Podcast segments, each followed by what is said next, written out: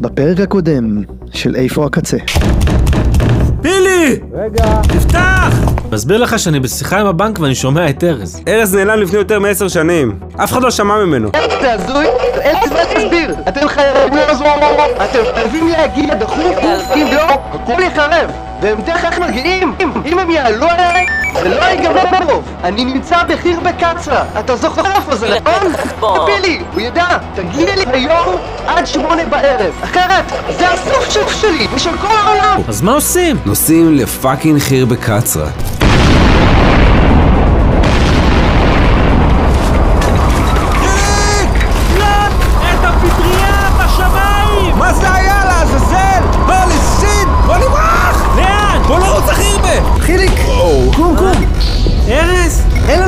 הפציצו את הכור בדימונה, ועוד רגע הגלים של ההדף יגיעו לפה! תחזיקו חזק! מה יש לך ביד? מה זה? אין לי זמן להסביר! עוד רגע נשתגע! מה יש לאכול פה? לא יודע, אבל יש להם תה מעולה. תשתה משהו, תראה איך אתה נראה. כולם פה שותים מהתה ונהנים, אבל אני הייתי בטוח ששמתי מספיק חומר כדי להרדים סוס. אבל משום מה, אתם עדיין בהכרה. תעצמו את העיניים, התמסרו לזה. העיניים שלכם עייפות. תעצמו את העיניים, תתמסרו לזה.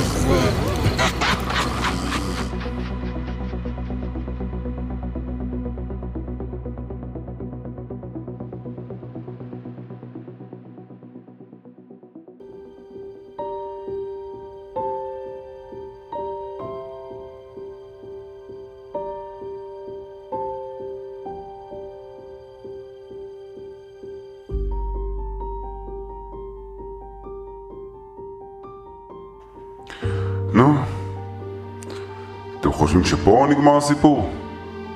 לא. אתם קצת יותר חכמים. ראיתם את הסרט הזה כבר. איך אומרים? עולם כמנהגו נוהג. ההיסטוריה חוזרת על עצמה. תבחרו בעצמכם את הקלישאה. אתם מבינים? לקומדיה האנושית יש יכולת מופלאה לחזור על עצמה שוב ושוב לאורך הדורות. תרבויות קמות ונופלות, אבל מחוגי הזמן נעים במעגלים. נו, תראו אותי. אני מקשקש בזמן שחיליק מתחיל להתעורר, ועם העיניים שנפקחות מתעוררת גם ההבנה ש... אנחנו כבר לא בקנזס, כמו שאומרים. בסיני בטוח לא. יותר בכיוון של קשורים גב אל גב, בחדר חשוך ואפל.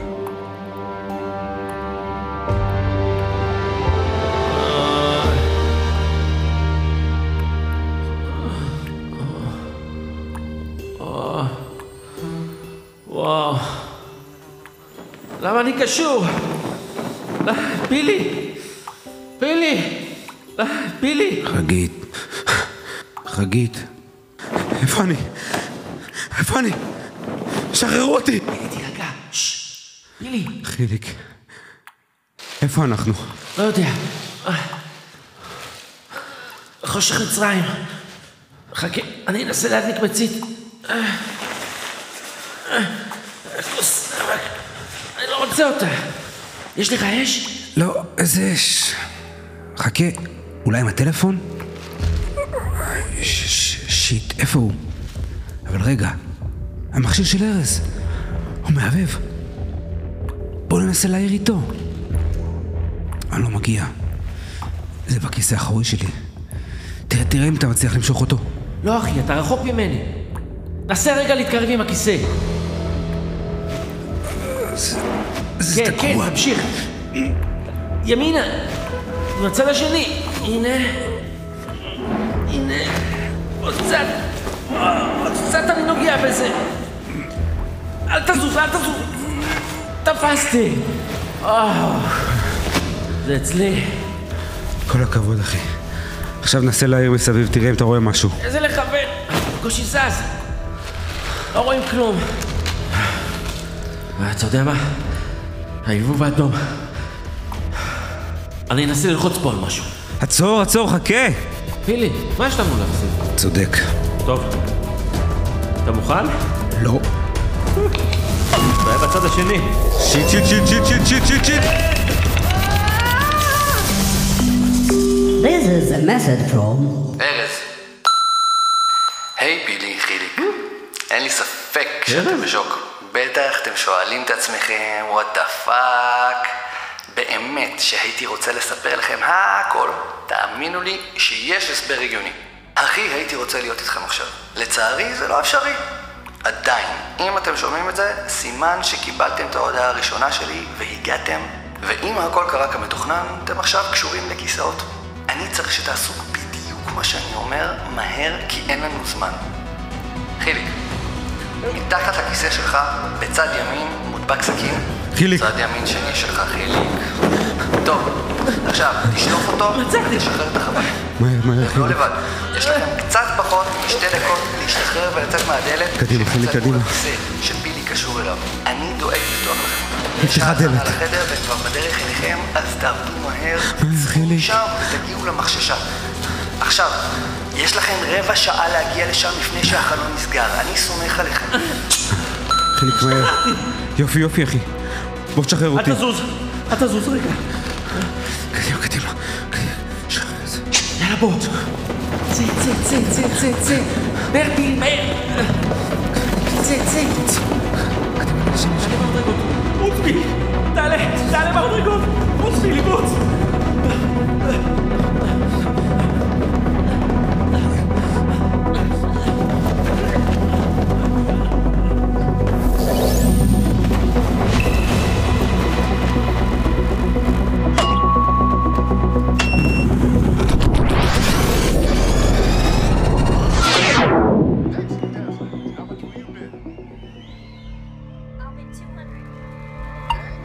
מה קורה? תחזור אליי כשאתה שומע את ההודעה.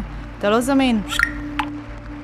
ועוד משהו, היה פה איזה טיפוס מוזר, בחור גבוה עם עין אחת ירוקה ואחת חומה, לבש אה, בחום הזה ג'קט שחור של אופנוענים, אמר שהוא מכיר אותך מהפלסר או משהו כזה, אפילו קרא לך פילי, משהו הזוי. בקיצור, תחזור אליי, כי, כי זה מה זה לא נראה לי כל הסיפור הזה. אנו קוטעים את השידורים לטובת מבזק חדשות.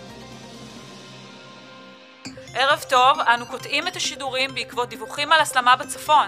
כתבנו בשטח מעדכן שצה"ל נערך למתקפה מיידית של כוחות סורים ברמת הגולן.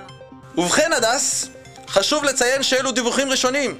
דובר צה"ל מוסר שסמוך לשעה 4 החלה תנועה של כוחות סורים גדולים לעבר הגולן הסורי. במקביל, חיזבאללה נערך בלבנון עם מה שנראה כמו כניסה מסיבית של כוחות לבונקרים. כמו כן, ברצועת עזה... סליחה שאני קוטעת אותך, יוני. אנחנו עוברים לתמונות שמגיעות זה עתה מהקריה בתל אביב, כן?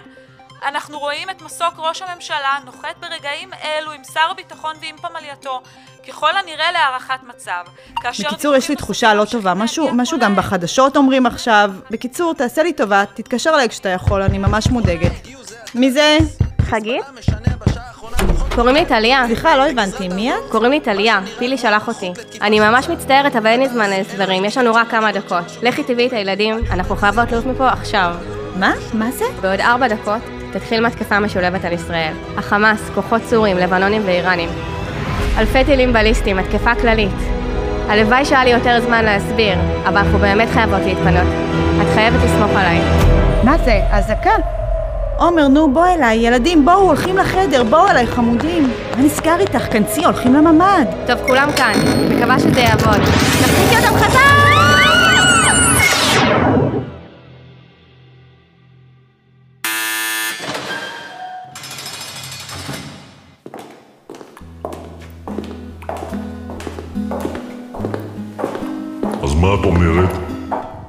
נרדוף אחריהם? אין צורך. קיבלנו את מה שרצינו. הם נפלו ישר לתוך המלכודת. תן להם, שירוצו. פשוט ימותו מזיעים. הצחוק הזה? תפסיק עם זה. אתה נשמע כמו הרשם מסרטים ישנים של ג'יימס בונד. תתקדם.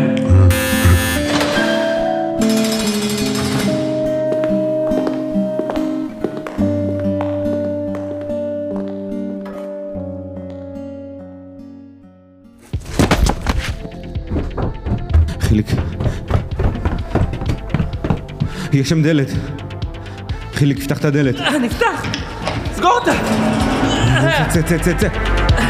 סגור, סגור אותה, סגור אותה מהר! קדימה, תחסום את קדימה. הדלת! מהר, מהר, מהר, תעזור, תעזור לי! קדימה. תגרור אותה! עכשיו כיסאות. כן, כן, מעולה, מעולה. תביא, תביא את הכיסאות גם. בוא תעיף את זה, תעיף את זה יש. לשם. בוא נחסום. אני בא, אני בא, אני בא. תחזיק מהצד הזה, תחזיק. זה עוד ספסל. בוא תעזור לי עם הספסל הזה.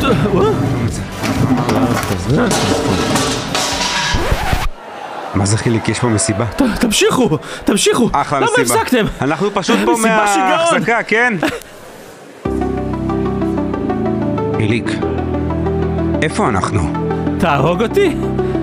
אבל זה נראה כמו העולם ספורט של המקיף במסיבת פורים קלוט, הוא מחופש לדורבן איך זה יכול להיות? אה, אתה חי בסרט, אין סיכוי. הזוי מדי. חצי מהתיכון ביליתי בלברוח מהשיעורים לכאן אני די בטוח שזה זה אבל איך? תשמע, אין לי מושג, אבל מפה למחששה זה עניין של לחצות את העולם לכיוון הזה מחששה? כן, מהקלטה של ארז הוא אמר לנו שאנחנו צריכים להגיע למחששה נכון! יאללה בוא! מסיבת פורים, מחזור 83! חג שמח מקיף ד'! איזה ערב דיסקו! מסיבה כזאת לא הייתה לנו שנים. תכף עוברים לסלואו מחץ, אבל רגע לפני, המופע שכולכם חיכיתם לו. קבלו את הלהקה של המקיף, הכבשים השחורות! מה יש לך פילי? בוא נעוף מפה. שנייה, שנייה אחי תן לי רגע להקשיב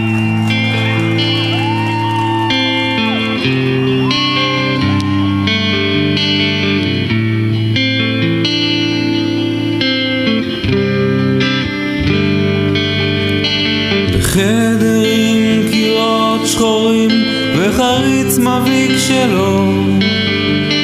מנסה לראות אם יש עוד דרך, דרך לחזור. לחזור אל גן ירוק מלא פרחים. עם ניחוחות וצבעים משקרים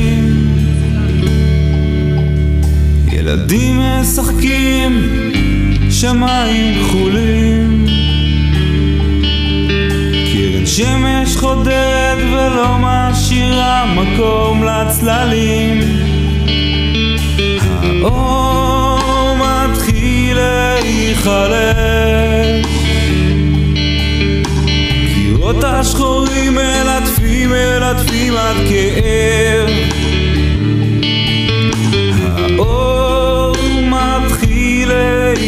להיחלש הקירות השחורים מלטפים, מלטפים עד כאב.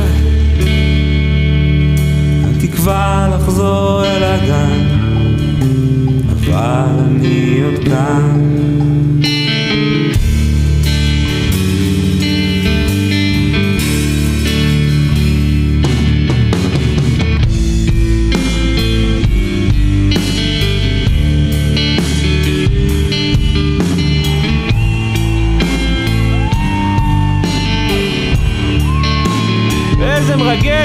מה אתה גנוב? בוא נעוף מפה, יאללה.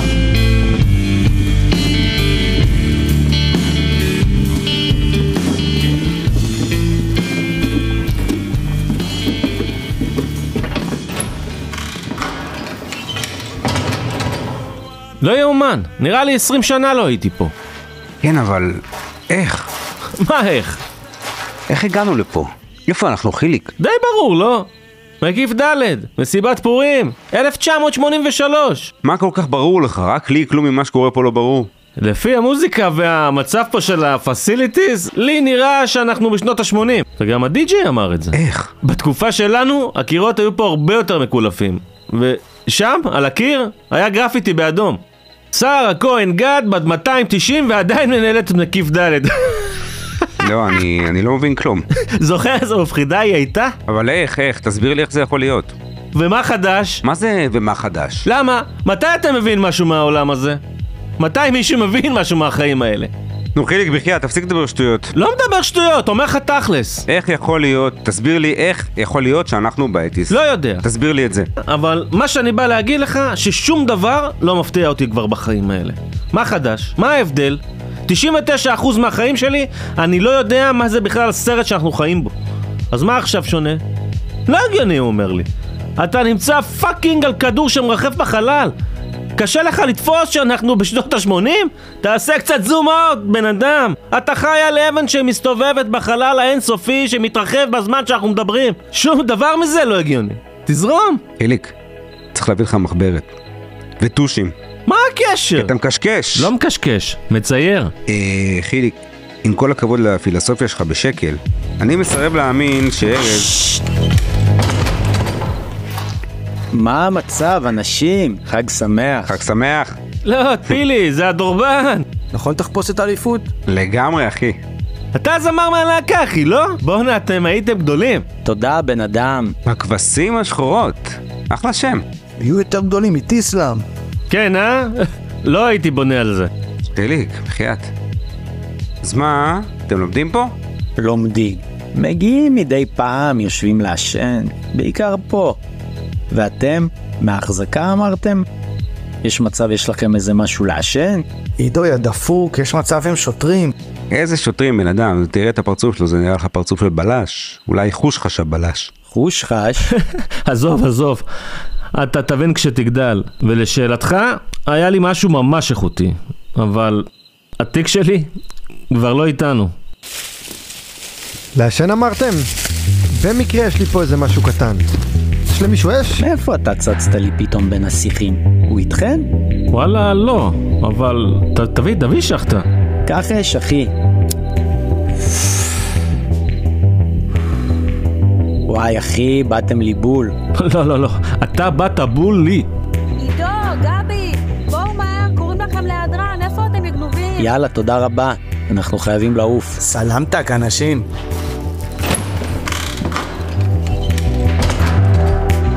אז מה חבר'ה?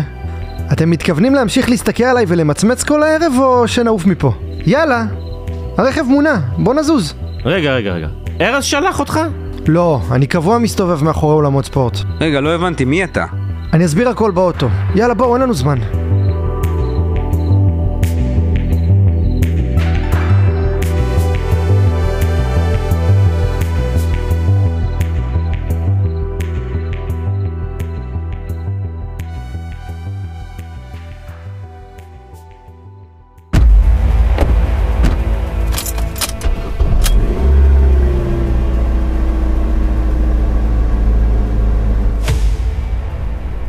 איפה ארז? וואלה, לא יודע.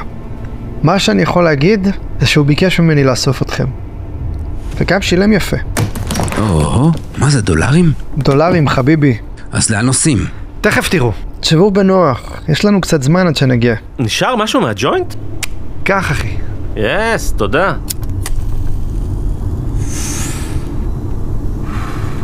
מה השם, אחי? נעים מאוד, שביט. למה השם הזה מוכר לי? מי אתה בעצם?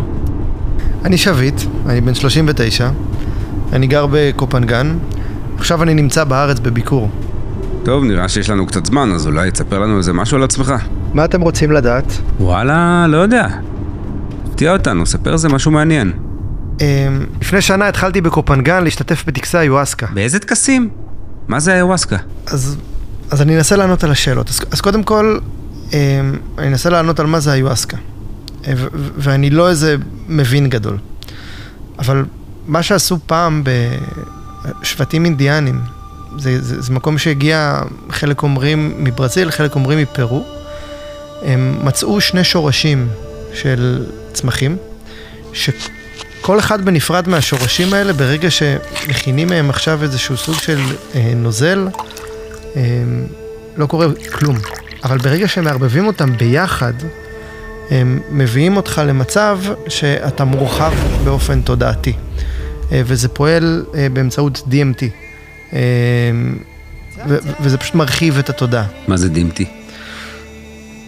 אז אני לא יודע אם אני יודע לענות על השאלה הזאתי, אבל DMT זה בעצם אה, חומר שפועל על המוח, גורם לתחושות אחרות. זאת אומרת, יש ממשלות שמתייחסות ל-DMT כסמים קשים, יש אה, ענפים מסוימים ברפואה שמשתמשים ב-DMT בשביל... זה מה שיש באסיד? אני לא יודע. אני לא מבין גדול בסמים. אז בוא נעשה רגע רוורס. אתה בן אדם רגיל, שפתאום מחליט שהוא רוצה לי, להשת, להשתתף במה, בטקסים כאלה של... כן. או שהיית, או שאתה לא, יצא לך לפני כן לעשות דברים כאלה שהם סמים פסיכו, פסיכודליים, פסיכואקטיביים? לא, האמת היא שהסיפור שלי הוא קצת אחר, כי אני הייתי אה, כל חיי מאוד מאוד רחוק מסמים, אפילו וויד, רוב חיי הגדול לא נגעתי, זה משהו שאני מתנסה רק בשנים האחרונות אה, של חיי, אפילו בזה. וכששמעתי בפעם הראשונה על היואסקה, שמעתי את זה מחבר והוא אומר לי, תקשיב, זה שינה את חיי. אני הפכתי להיות בן אדם אחר לגמרי. אחרי הטקס הזה. אה, הוא השתתף אה, בטקס דווקא שהיה בארץ ישראל, אה, ומה שהוא סיפר פשוט הימם אותי. הוא אמר לי שהוא ראה אישויות שהוא לא מסוגל לראות ב- ביום יום. הוא אמר לי שהוא היה בעולם מקביל.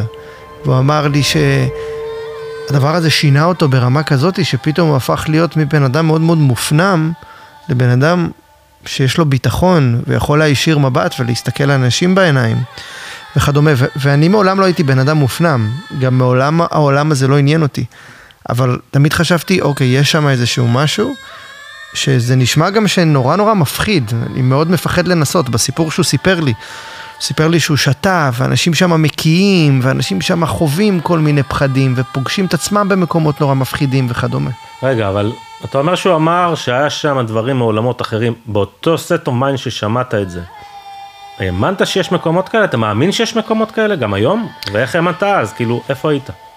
יש אנשים שאתה פשוט מאמין להם, אתה מחזיק מהם בצורה כזאת שברגע שהם אומרים משהו, הזוי ככל שיהיה, אתה פשוט סומך על, על מה שהם אומרים ואתה מאמין להם. יכול להיות שמישהו אחר היה מספר לי את זה, הייתי חושב שזה שטויות גמורות, כן? מישהו משתתף בחוויה שלו, אתה מקשיב לחוויה שלו נראה לי. אבל נשמע חוויה מפחידה לאללה. ממש, מפחידה לאללה. כאילו, אני אומר לעצמי, זה לא מעשן ג'וינט, וואלה, אתה צוחק, והכי הרבה יש לך מאנץ', ואולי איזה פרנויה פה ושם.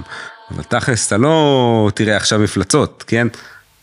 אז, אז מה שקורה כאן זה שבאמת שנים הסתובבתי עם איזושהי תחושה של אוקיי, יש שם משהו שנורא נורא מסקרן אותי.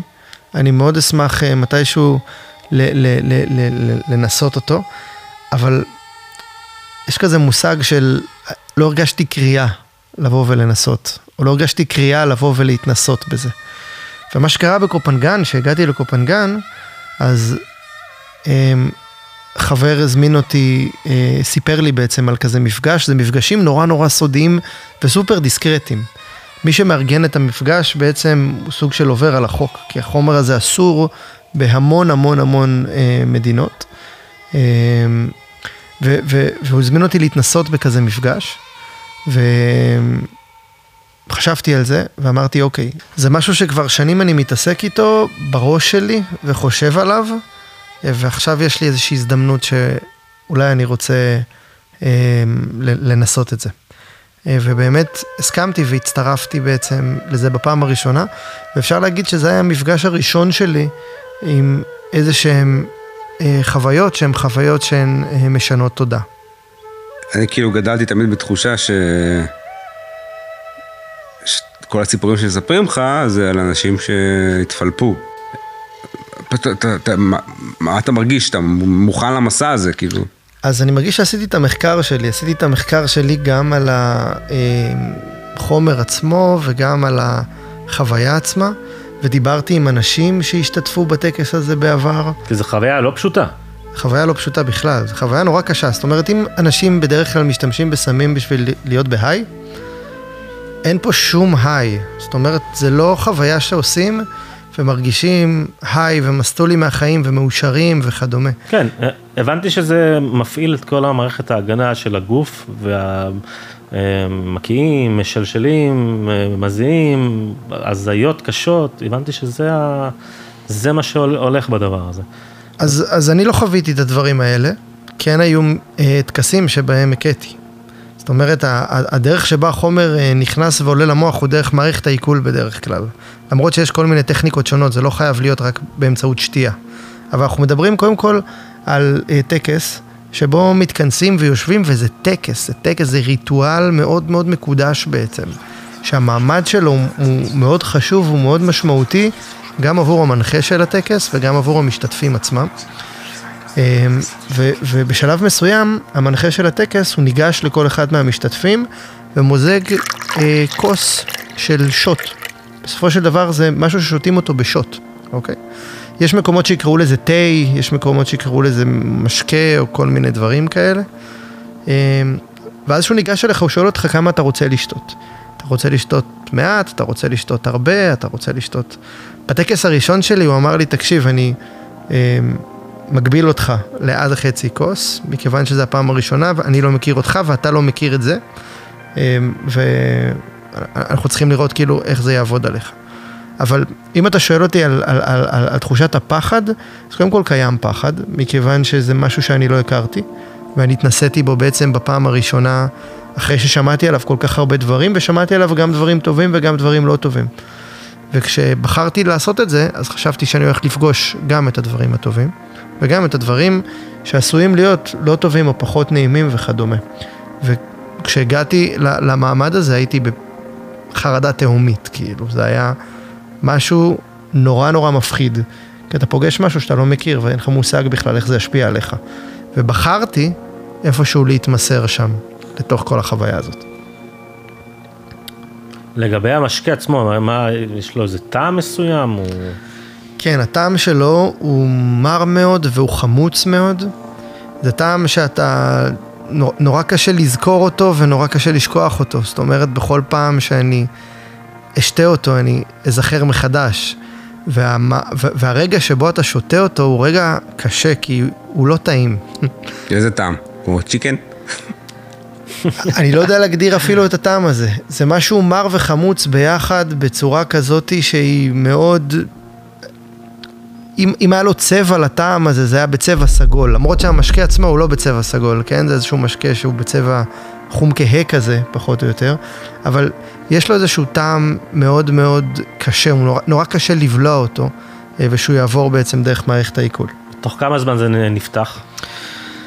אז בדרך כלל, בטקסים שאני אה, לקחתי בהם חלק, ויש המון המון המון טקסים שונים, יש גם המון סוגים, זאת אומרת, יש כל מיני סוגים אה, שונים גם של ריטואלים, וגם אה, דרכים לצרוך את, ה, את, את הדבר הזה. אה, ובטקס שאנחנו, אה, שאני השתתפתי, בטקסים שאני השתתפתי, אז הוא מתחיל ב, בשתייה, ואז יש 20 דקות של מדיטציה, שזה 20 דקות של מדיטציה שקטה, ואחר כך בעצם מתחילה מוזיקה. המוזיקה עצמה אה, היא נורא נורא משמעותית, כי המוזיקה והצלילים והאנרגיה של המוזיקה והווייב לוקח אותך, כמי שכרגע התודעה שלו נמצאת במקום מורחב, לכל מיני מקומות.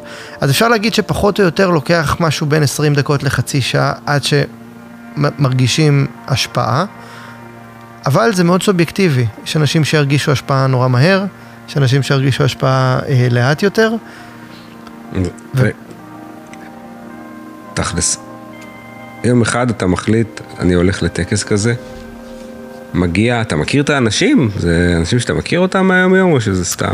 אז בטקס הראשון שלי היו שם שני אנשים שהכרתי ונורא שמחתי שהם שם כי אני מאוד מעריך אותם, הם נתנו לי הרבה ביטחון, הנוכחות שלהם במרחב מאוד תרמה לתחושת הביטחון שלי. ויש המון היגיון בתחושת ביטחון, זאת אומרת תחושת ביטחון היא דבר נורא חשוב כשבאים ומתנסים באיזשהו משהו שהוא, אה, שהוא לא מוכר. אה, אם אתם רוצים אני יכול לספר לכם על החוויה הזאת שהייתה החוויה הראשונה שלי כן. בתוך כל הדבר הזה. אז, אז בפעם הראשונה אה, ישבנו במרחב, ישבנו במעגל, המנחה של המרחב הכין אלתר במרכז המעגל. מה הוא הכין? אלתר. אלתר זה, זה, זה, זה, זה, זה מין סוג של... נגד יתושים, לא? כמו אלטוש. מזבח כאילו? כן, זה, ברמה העקרונית כן. אה, היו שם נרות, והיה שם פרחים, והיה שם כל מיני דברים, ו- ו- ולפי המנחה הוא אומר שאלה כל מיני, אה, אה, אני לא יודע אפילו איך להגיד את זה, זה כל מיני ייצוגים שקשורים לאלוהות, שלאו דווקא אלוהות של איזושהי דת כלשהי, שבעצם הוא טוען אותם באנרגיה. ארכיטיפים. סוג של, כן, נכון. ואז בעצם הוא טוען אותם באנרגיה, ו- ו- ו- ו- והם מחזיקים את האנרגיה של המרחב בזמן הטקס. זה בעצם הרעיון אה, של הדבר הזה. והאלתר הוא גם מקום שברגע שמישהו נמצא במצוקה, אז הוא יכול לגשת אליו, להסתכל אליו, להיות באיזושהי אינטראקציה איתו וכדומה. פעם ראשונה שנתקלתי בזה, בטקס כזה קודם כל, ובאלתר כזה, הוא היה, המון תשומת לב הוא השקיע בו ברגע שהוא, אה, המנחה ברגע שהוא הכין בעצם את, ה, את הדברים השונים. הטקס מתחיל בתפילות לכל מיני אישיויות שנמצאות בצפון, בדרום, במזרח, במערב. אנחנו מב... המנחה בעצם מבקש את ההשתתפות שלהם בטקס ואת החוכמה שהם יכולים לתת וכדומה. נגיד זה דבר שישר מעורר בציניות. כאילו, כמה שאני יכול לבוא נגיד פתוח לדבר הזה, אני נכנס ועכשיו מתחיל... הרוח של הצפון, הרוח של הדרום, בואו אליי. זה ישר מתחיל כאילו, לא, תראה, אוקיי, אני דוד. חייב להגיד לך שיצא לי להיות בסדנאות, שכן דיברו טקסטים כאלה, היה לי כמו איזה פילטר במוח, שאני כאילו שם מסנן של אוקיי, כאילו יש- ככה, ככה המנחה, או ככה המטפל, או ככה. זה, הם רואים את המציאות שלהם, ואני גם לא מזלזל בזה, מי אמר שהמציאות שלי, איך שאני תופס אותה היא נכונה, אבל גם לי זה מעלה את אותה ציניות, אז ישר השריר הזה פה בשפה, של ה- לצד כזה. לגמרי. אחי, עזוב אותך, בחייך, אל ת... אה. זהו, תן, איפה התה? תביא את התה, בוא רגע, נשתה... אתה יודע מה, באמת מעניין אותי לדעת איך אתה ראית את זה ברגע ששמעת את הדברים האלה. זה היה נשמע לך כאילו, אוקיי, יש באמת את הכוחות מהדרום, כוחות מהצפון, או ש... לא, אבל החיים- לא, אמרת, אני זורם פשוט עם החוויה ושם את זה שנייה בצד, את כל הצניעות. כן, זהו, החיים לימדו אותי שבסוף מכל סיפור, או מכל חוויה, אני יכול לזקק את הדברים שהם נראים לי מתאימים אה, לי ולקחת את מה שאני רוצה לקחת. יש אנשים שיגידו שיהדות זה דבר שהוא סופר מוזר, כן? זה שיש אלוהים שהוא כועס עלינו והוא אה, בוחן אותנו אני וכדומה. גם- אני גם חושב שזה מאוד מוזר. יש לך פה שתיים. יש פה שתי אנשים שחושבים שזה מוזר. יש אנשים שיגידו שכל מיני דברים שקשורים ב... נכון, על הכיפאק. אבל אני חושב שגם יש המון דברים יפים ביהדות, ויש המון דברים שאנחנו יכולים ללמוד מהם, אם אנחנו שנייה רגע מנ- מנסים להתגבר על הציניות וכדומה. אז אתה יודע מה, תן לי רק בשביל זה דוגמה אחת רק על מה אתה חושב שכן אפשר ללמוד מהיהדות. מהיהדות? כן. לרחוץ ידיים לפני שאתה אוכל. אבל זה קשור להיגיינה, כאילו, אין לי- לא צריך בשבילו אף אחד. לא, יש לזה גם משהו אני ברור, אבל יש חושב. כאן משהו, יש כאן, יש כאן משהו שהוא... אה, יש המון דברים, כן? אני, אתן אני תכף אתן עוד משהו. אבל בהקשר של לרחוץ ידיים לפני שאתה אוכל, שזה סוג של מצווה ומשהו שלכאורה הדת שלך איפשהו מחייבת אותך לעשות, ברמה העקרונית והאנושית היא מחייבת אותך לשמור על היגיינה. זה שאתה עושה תפילה אחרי שאתה אוכל, יש פה משהו תרבותי חברתי שהוא נורא חכם. אתה לא תאכל ומיד תלך, אתה תצטרך להישאר בשביל התפילה של אחרי האוכל כדי גם להכניס, אתה יודע, התכוונות לכל, לאיזה אקט פיזי שאתה עושה בשוטף, אתה מכניס לו איזה מין התכוונות כזאת. אני מרגיש- וכאלה, אני- וכאלה, אני לא- וכאלה, על, אני- על האוכל שקיבלתי ועל תודה על איזה משהו אחר שהוא מחוץ לממד הפיזי.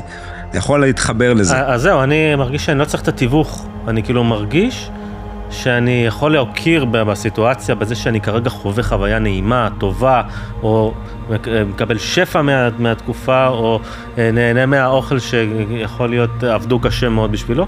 אז אני, זה משהו שהוא פנימי, אני לא צריך כאילו תיווך מול דמות. אבל זה יותר, מקסים. מעניין, יותר מעניין אותי כאילו באמת איפה אתה היית בסיטואציה עם היואסקה. ב- בחוויה שלי, בהקשר לכל מה שקשור לאלוהים, אז אני גיליתי את אלוהים באיואסקה באופן אחר, ואני אשמח אה, להרחיב. להרחיב. אבל אנחנו רצינו לדבר שנייה רגע על החוויה הראשונה הזאת שאני חוויתי. ובפעם הראשונה ש- שאני באתי ונכנסתי למרחב, והיה שם אה, אנשים שחלק קטן מהם הכרתי והרגשתי המון ביטחון שהם היו שם, המנחה התחיל את מה שהוא אה, אה, עשה, ואז הוא הזמין אותי לגשת אליו כדי לשתות את הכוס. הוא שאל אותי כמה אני רוצה לשתות, וביקשתי חצי כוס. אמ, וזו הייתה הפעם הראשונה שנפגשתי בעצם עם המשקה ועם הטעם שלו. ואחרי שלקחתי את השלוק בפעם הראשונה, זה משהו שאתה שותה בשוט, אמרתי לעצמי, אוקיי, זה לא נורא. זאת אומרת, זה משהו שאפשר לחיות איתו, זה לא אה, סיפור כל כך גדול. בוא נראה מה יקרה לי. ואז אחר כך אני חזרתי למקום שלי, עשינו מדיטציה של אה, 20 דקות, שהייתה מדיטציה שקטה, ואז התחילה המוזיקה. ה settings של הטקס שאני עשיתי, הכל היה קשור למוזיקה. זאת אומרת, המרחב עצמו היה סופר אקוסטי, הציוד שהמנחה משתמש בו הוא מאוד מאוד רציני. ו... המוזיקה לייב או... זהו, שיש טקסים שבדרך כלל, יש טקסים של איוואסקה שהמוזיקה לייב, יש ממש נגנים שמנגנים בלייב. בטקס הזה המוזיקה היא מוכנה מראש. זה גם טקס שיש בו אה, theme, כאילו יש נושא לכל טקס. זה יש... טקס ארוך מאוד, לא? כאילו... כן, זה בדרך כלל טקס שהוא מתחיל, ב- ב- הטק- הטקס שאני עשיתי.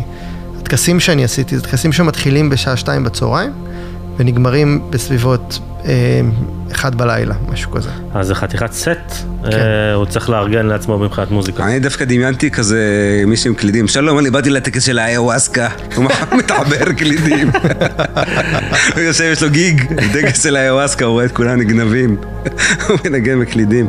זה קטע מגניב, אף פעם לא הייתי בטקס שיש מוזיקה חיה, בלייב, אבל אנשים שעשו את זה אמרו שזה פשוט מדהים, ומה שנפתח שם מבחינה מוזיקלית, והמקום שאנשים לוקחים כאילו, מי שמנגן בסופו של דבר, אז הוא מוביל, מוביל את החוויה למי שנמצא שם במרחב.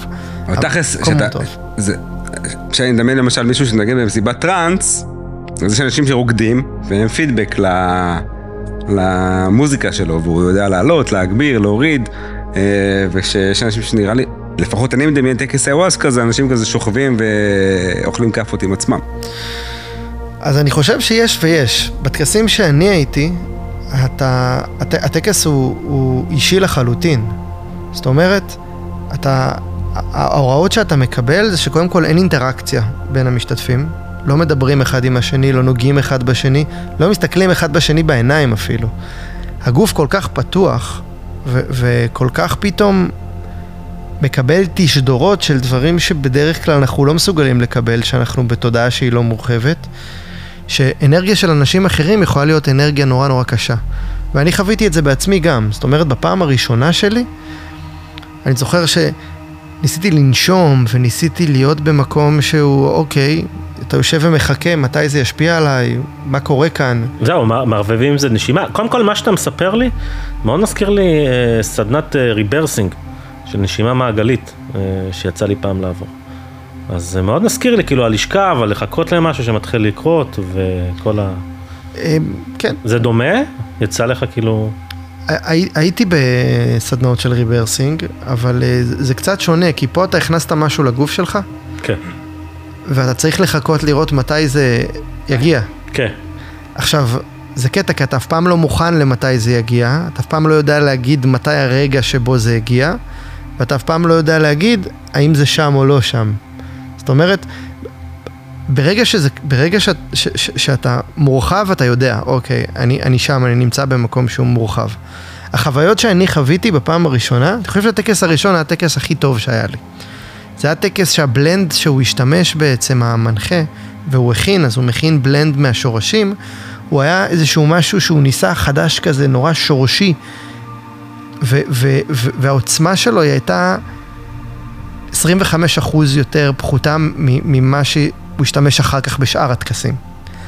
ואז בעצם זה לא היה מיקרו-דוסינג, כי אני שתיתי חצי כוס, וחצי כוס נחשב הרבה. ומה שקרה זה שאני עצמתי עיניים, ואני הרגשתי שאני לא גוף, אני, אין זמן, אין מרחב, אני פתאום משהו אחר. וברגע שאני פוקח עיניים, אני מרגיש את האנרגיות של שאר האנשים שנמצאים במרחב, כאילו מאוד מעמיסות על האנרגיה שלי. אני מרגיש שכשאני פותח עיניים, האנרגיות של שאר האנשים הם חודרות אליי ואני מתחיל להרגיש אותן. רק מהעיניים או שאתה גם שומע צרחות, בכי, דברים כאלה? אז, אז, אז עקרונית, ברגע שאתה מורחב, אז הכל מורחב, כן? החושים מורחבים, הראייה מורחבת, חוש הריח מורחב, חוש השמיעה מורחבת, בגלל זה יש המון משמעויות לסטינגס עם המוזיקה וכדומה. ו... אה, וכן, ואתה שומע גם אנשים אחרים. עכשיו אתה שומע גם אנשים אחרים מ- מ- מקיאים. יש תגוב... מכיוון שזה עובר דרך מערכת העיכול, יש תגובה שיש יגידו שמדובר גם בתגובה רגשית, כי ברגע שאתה מקיא, אתה מקיא דברים שהגוף צריך להקיא גם מבחינה רגשית. אבל יש גם את זה. אז אני לא חוויתי הכאה, לא הכיתי בפעמים הראשונות שלי, פעם, עשיתי שבעה טקסים. אני החלטתי שכל חודש אני הולך ועושה טקס אחרי החוויה הראשונה שלי. ובעצם הקפדתי על כל חודש להשתתף בטקס. אותו מנחה הוא גם מציע בעצם אה, טקס בכל חודש. והחוויה הראשונה שלי הייתה כזאתי, שבה אני עוצם את העיניים ואני לא נוכח יותר במקום שבו אני נוכח. אני הופך להיות נשמה שיכולה לעוף ממש. ו- ו- ו- ואתה פתאום מודע לזה שיש מציאות שהיא מציאות שהיא נוכחת, היא קיימת, היא אשכרה כאן, היא איתנו כרגע בזמן שאנחנו מדברים, אבל אין לנו גישה אליה. הדרך היחידה שבאמצעותה אנחנו יכולים לחוש בנוכחותה זה באמצעות אה, הרחבת התודעה, באיזושהי צורה. היואסקה עושה את זה בצורה שהיא מאוד מאוד מסוימת. אני רוצה להגיד גם שכל אחת מהחוויות כאילו של אנשים היא מאוד סובייקטיבית. כאילו מעט אנשים יגידו שהם חוו בדיוק את אותו דבר והרגישו את אותו דבר. בוא נדבר על, על החוויה שלך רגע. כן. אתה לוקח את החומר הזה, אתה שוכב שם על המיטה, חצי דוס לקחת. אנשים מתחילים ככה להקיא. אתה מתחיל לחוות עם עצמך דברים. ואז אתה אומר, אתה, אתה מתחיל להרגיש משהו חוץ גופי כזה? כן. אתה מרגיש משהו חוץ גופי. בחוויה שלי, אני הרגשתי אושר נורא גדול. אני הרגשתי שעכשיו אני חווה חוויה שלא חוויתי בחיים שלי. אני רוקד בתוך מציאות שאני מעולם לא הייתי בה. אני חושב שהטקס הראשון שלי זה היה טקס שבו התחלתי איזשהו דיאלוג מסוים עם אלוהים ועם אלוהות, כמו שאני יודע ו, ומכיר אותה, ומה שחוויתי שם. התחושה היא ברגע שאתה שותה ונמצא בתודעה מורחבת, זה שאתה והיקום הם אחד. שמעתי הרבה פעמים בחיים שלי, אה, כולנו אחד, כולנו אותו דבר, כל... מעולם לא הבנתי את זה. הבנתי את זה ברגע שבאמת הייתי שם, ברגע שבאמת הרגשתי אחד. הרגשתי אחד עם העולם, הרגשתי אחד אפילו עם האנשים שהיו איתי במרחב, למרות שהחוויה שלי היא אינדיבידואלית לחלוטין. אה, הרגשתי אחד. ו... ובתוך המקום הזה התחלתי לחשוב על, על אלוהים, על, על מה זה אלוהים, ו, ו, ו, ו, ומה זה אלוהים בשבילי. ואם אני, אם אני בכלל מתחבר לסיפור היהודי, האלוהי, כמו שכל חיי האמנתי והתחברתי אליו, זה, זה בעצם הדרך שבאמצעותה חוויתי את העולם. בפעם הראשונה בעצם חוויתי דיאלוג בנוגע לאלוהים, דיאלוג ביני לבין עצמי, בנוגע לאלוהים, בנוגע לאלוהות. אני כל חיי אה, מחובר ל, ל, לסיפור האלוהי היהודי, שיש אלוהים שנמצא בשמיים, שמסתכל עלינו, שמתעסק בנו, שמתכנן את הכל, יש איזה master plan נורא גדול. אה, אני חלק מה master plan הזה. אם אני עושה משהו אז יש מישהו שמסתכל עליי אם זה טוב או רע, אם אני בסדר או לא בסדר, אני מתעסק בזה כל חיי וכדומה. ואני אקריא משהו שכתבתי ביומן אה, מהטקס הראשון שלי. אין שום דעת או ישות שמתעסקת בי. אני יכול לרקוד עם מה שיבוא. הכל כל, כל כך נכון, אך לא קבוע כלל מראש. זו זכות גדולה לקחת חלק בריקוד הזה. כל מה שאבקש כבר קיים ונמצא בי. תודה לך אימא שהבאת אותי לעולם. זה הפעם הראשונה אתה כותב את זה תוך כדי, כאילו, אתה כותב את היומן הזה תוך כדי שאתה בתוך הטריפ הזה, או שאתה אחר כך כתבת את זה? אז את היומן הזה אני כתבתי בכל פעם לפני טקס, תוך כדי הטקס ואחרי הטקס. אה, אתה יכול אשכרה לכתוב תוך כדי הדבר הזה? אה, לפעמים אתה יכול לכתוב, רוב הפעמים היה לי נורא קשה לקרוא את כתב היד שלי, אבל יש המון רעיונות. כשאני שתיתי איואסקה, המוח, שהוא בדרך כלל יש לו קצב מסוים שבו הוא עובד ובו הוא חושב, פתאום הכפיל את עצמו באלפיים. ואז בעצם כל המחשבות רצות באינטנסיביות כזאתי שהיא, שהיא מטורפת. ומתוך המקום הזה אתה פתאום רואה דברים שלא ראית אף פעם. לא, לא, לא רואה באמת ויזואלית, רואה מבחינה תודעתית ו- ו- והבנתית. אתה יכול להתעסק ולהתחבט במשהו, ופתאום שנייה להבין אותו בצורה כזאת שהיא לא נורמלית. אתה פשוט, אמ, פשוט מבין, פשוט מקבל מסרים שמגיעים מתוך עצמך בסופו של דבר, ומבין. אני, אני ב, ב, בחוויה שלי, ברגע שאני שותה איואסקה, אני צולל פנימה לפגוש את עצמי. וברגע שמערכת יחסים שלי עם עצמי נעימה, most likely אני אחווה חוויה שהיא חוויה טובה וחיובית. החוויה הראשונה שלי הייתה חוויה מאוד טובה ומאוד חיובית, אה, ויש לי מערכת יחסים טובה עם עצמי כאדם. אבל ברגע שאני נמצא במקום שהוא לא מאוד מאוזן והוא לא יציב, יכול להיות שלפעמים אני לא ארצה ממש לפגוש את עצמי. וכשהתודעה שלך מורחבת, אתה בהכרח נמצא במקום שבו אתה פוגש את עצמך.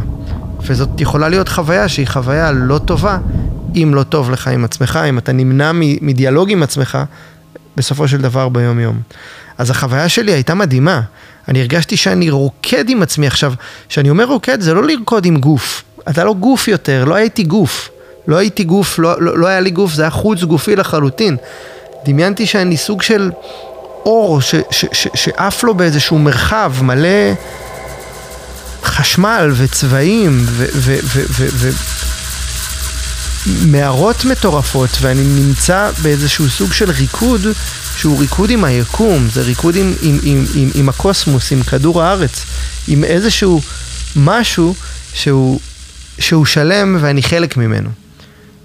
אתה, אתה חושב שזה, אתה יודע, זה קצת מוזר לדבר על מציאות, כאילו, אתה חושב שזה מציאות, כאילו, אני חושב שפה יש שני צדדים לפרש את החוויה הזאת. צד אחד אומר שאתה בעצם התחברת לאיזשהו, לא יודע, משהו שקשור לחוויה האנושית, וזה באמת, כאילו, נגיד, כמו שאתה יודע, אנחנו רואים ספקטרום מסוים של צבעים, אז זה פתח לך, ואתה ראית עכשיו עוד שלושה ארבעה צבעים שאנחנו לא רואים בעצם. הרחבת באמת את התודעה שלך. ויש צד שני שיגיד, המוח שלך, כאילו, ה mind שלך playing tricks on כאילו, אתה עכשיו... פשוט, אה, אתה יודע... עובר חוויה כימית. עובר חוויה כימית, המוח שלך עכשיו, כאילו, יש שם מלא נוירונים שיורים כאילו בלי הכרה, ואתה, התודעה שלך מנסה לתת לזה משמעות, אז היא, אז היא נותנת, אז היא אומרת, אוקיי, אתה עף בחלל, אתה חוזר, אתה הולך, לא יודע, כאילו...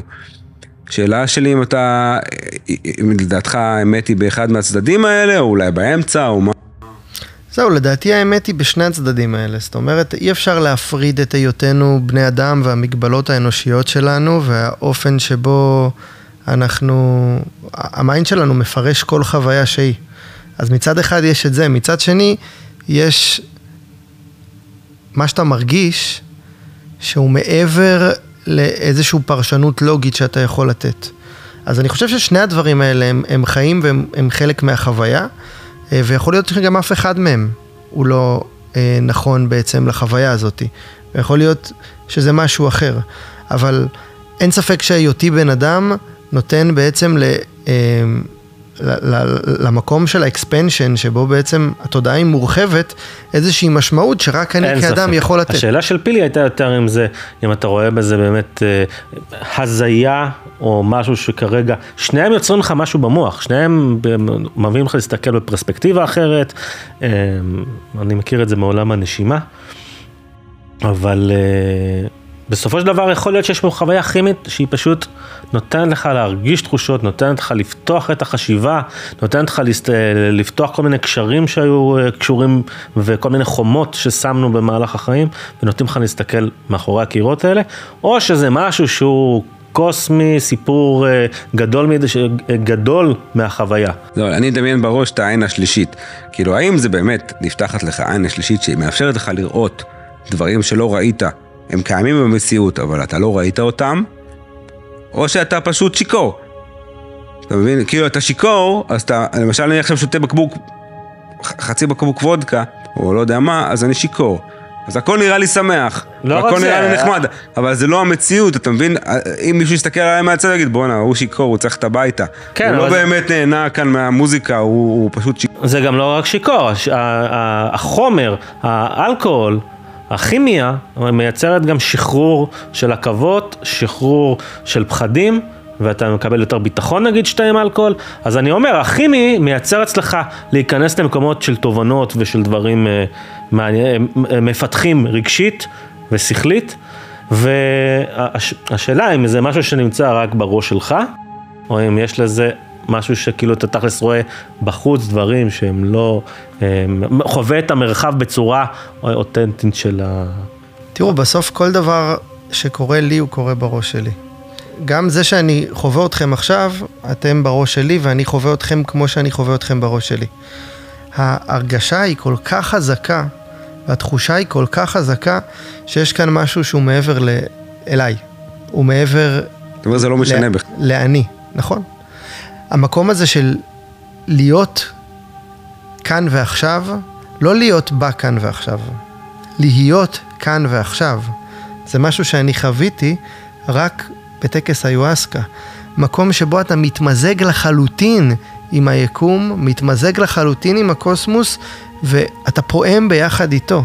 זה משהו שקשה לי להסביר, זה שאם היית, אם, אם, אם הייתי שומע את המילים האלה לפני, לא יודע מה, שלוש שנים, כן, אני חייב להגיד לך, אתה יודע, אני מהנהן פה, אבל תכלס, אתה יודע, זה... אני חושב שהחוויה היחידה שאני יכול להזדהות איתה שדומה לזה, זה שפעם אחת אני וחיליק היינו בסיני, הגענו לאיזה חושה בסיני. אה, אני לא, למשל, אף פעם לא עשיתי סמים פסיכדליים, אבל הגענו לאיזה חושה בסיני, וירדנו.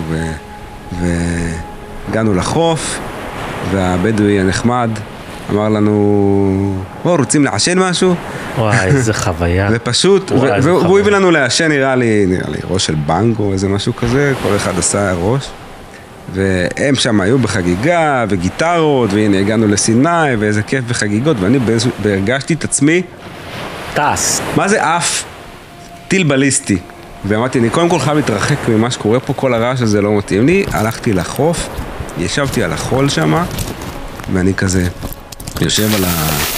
אני זוכר שאני מסתכל מסביבי, והכל היה חי.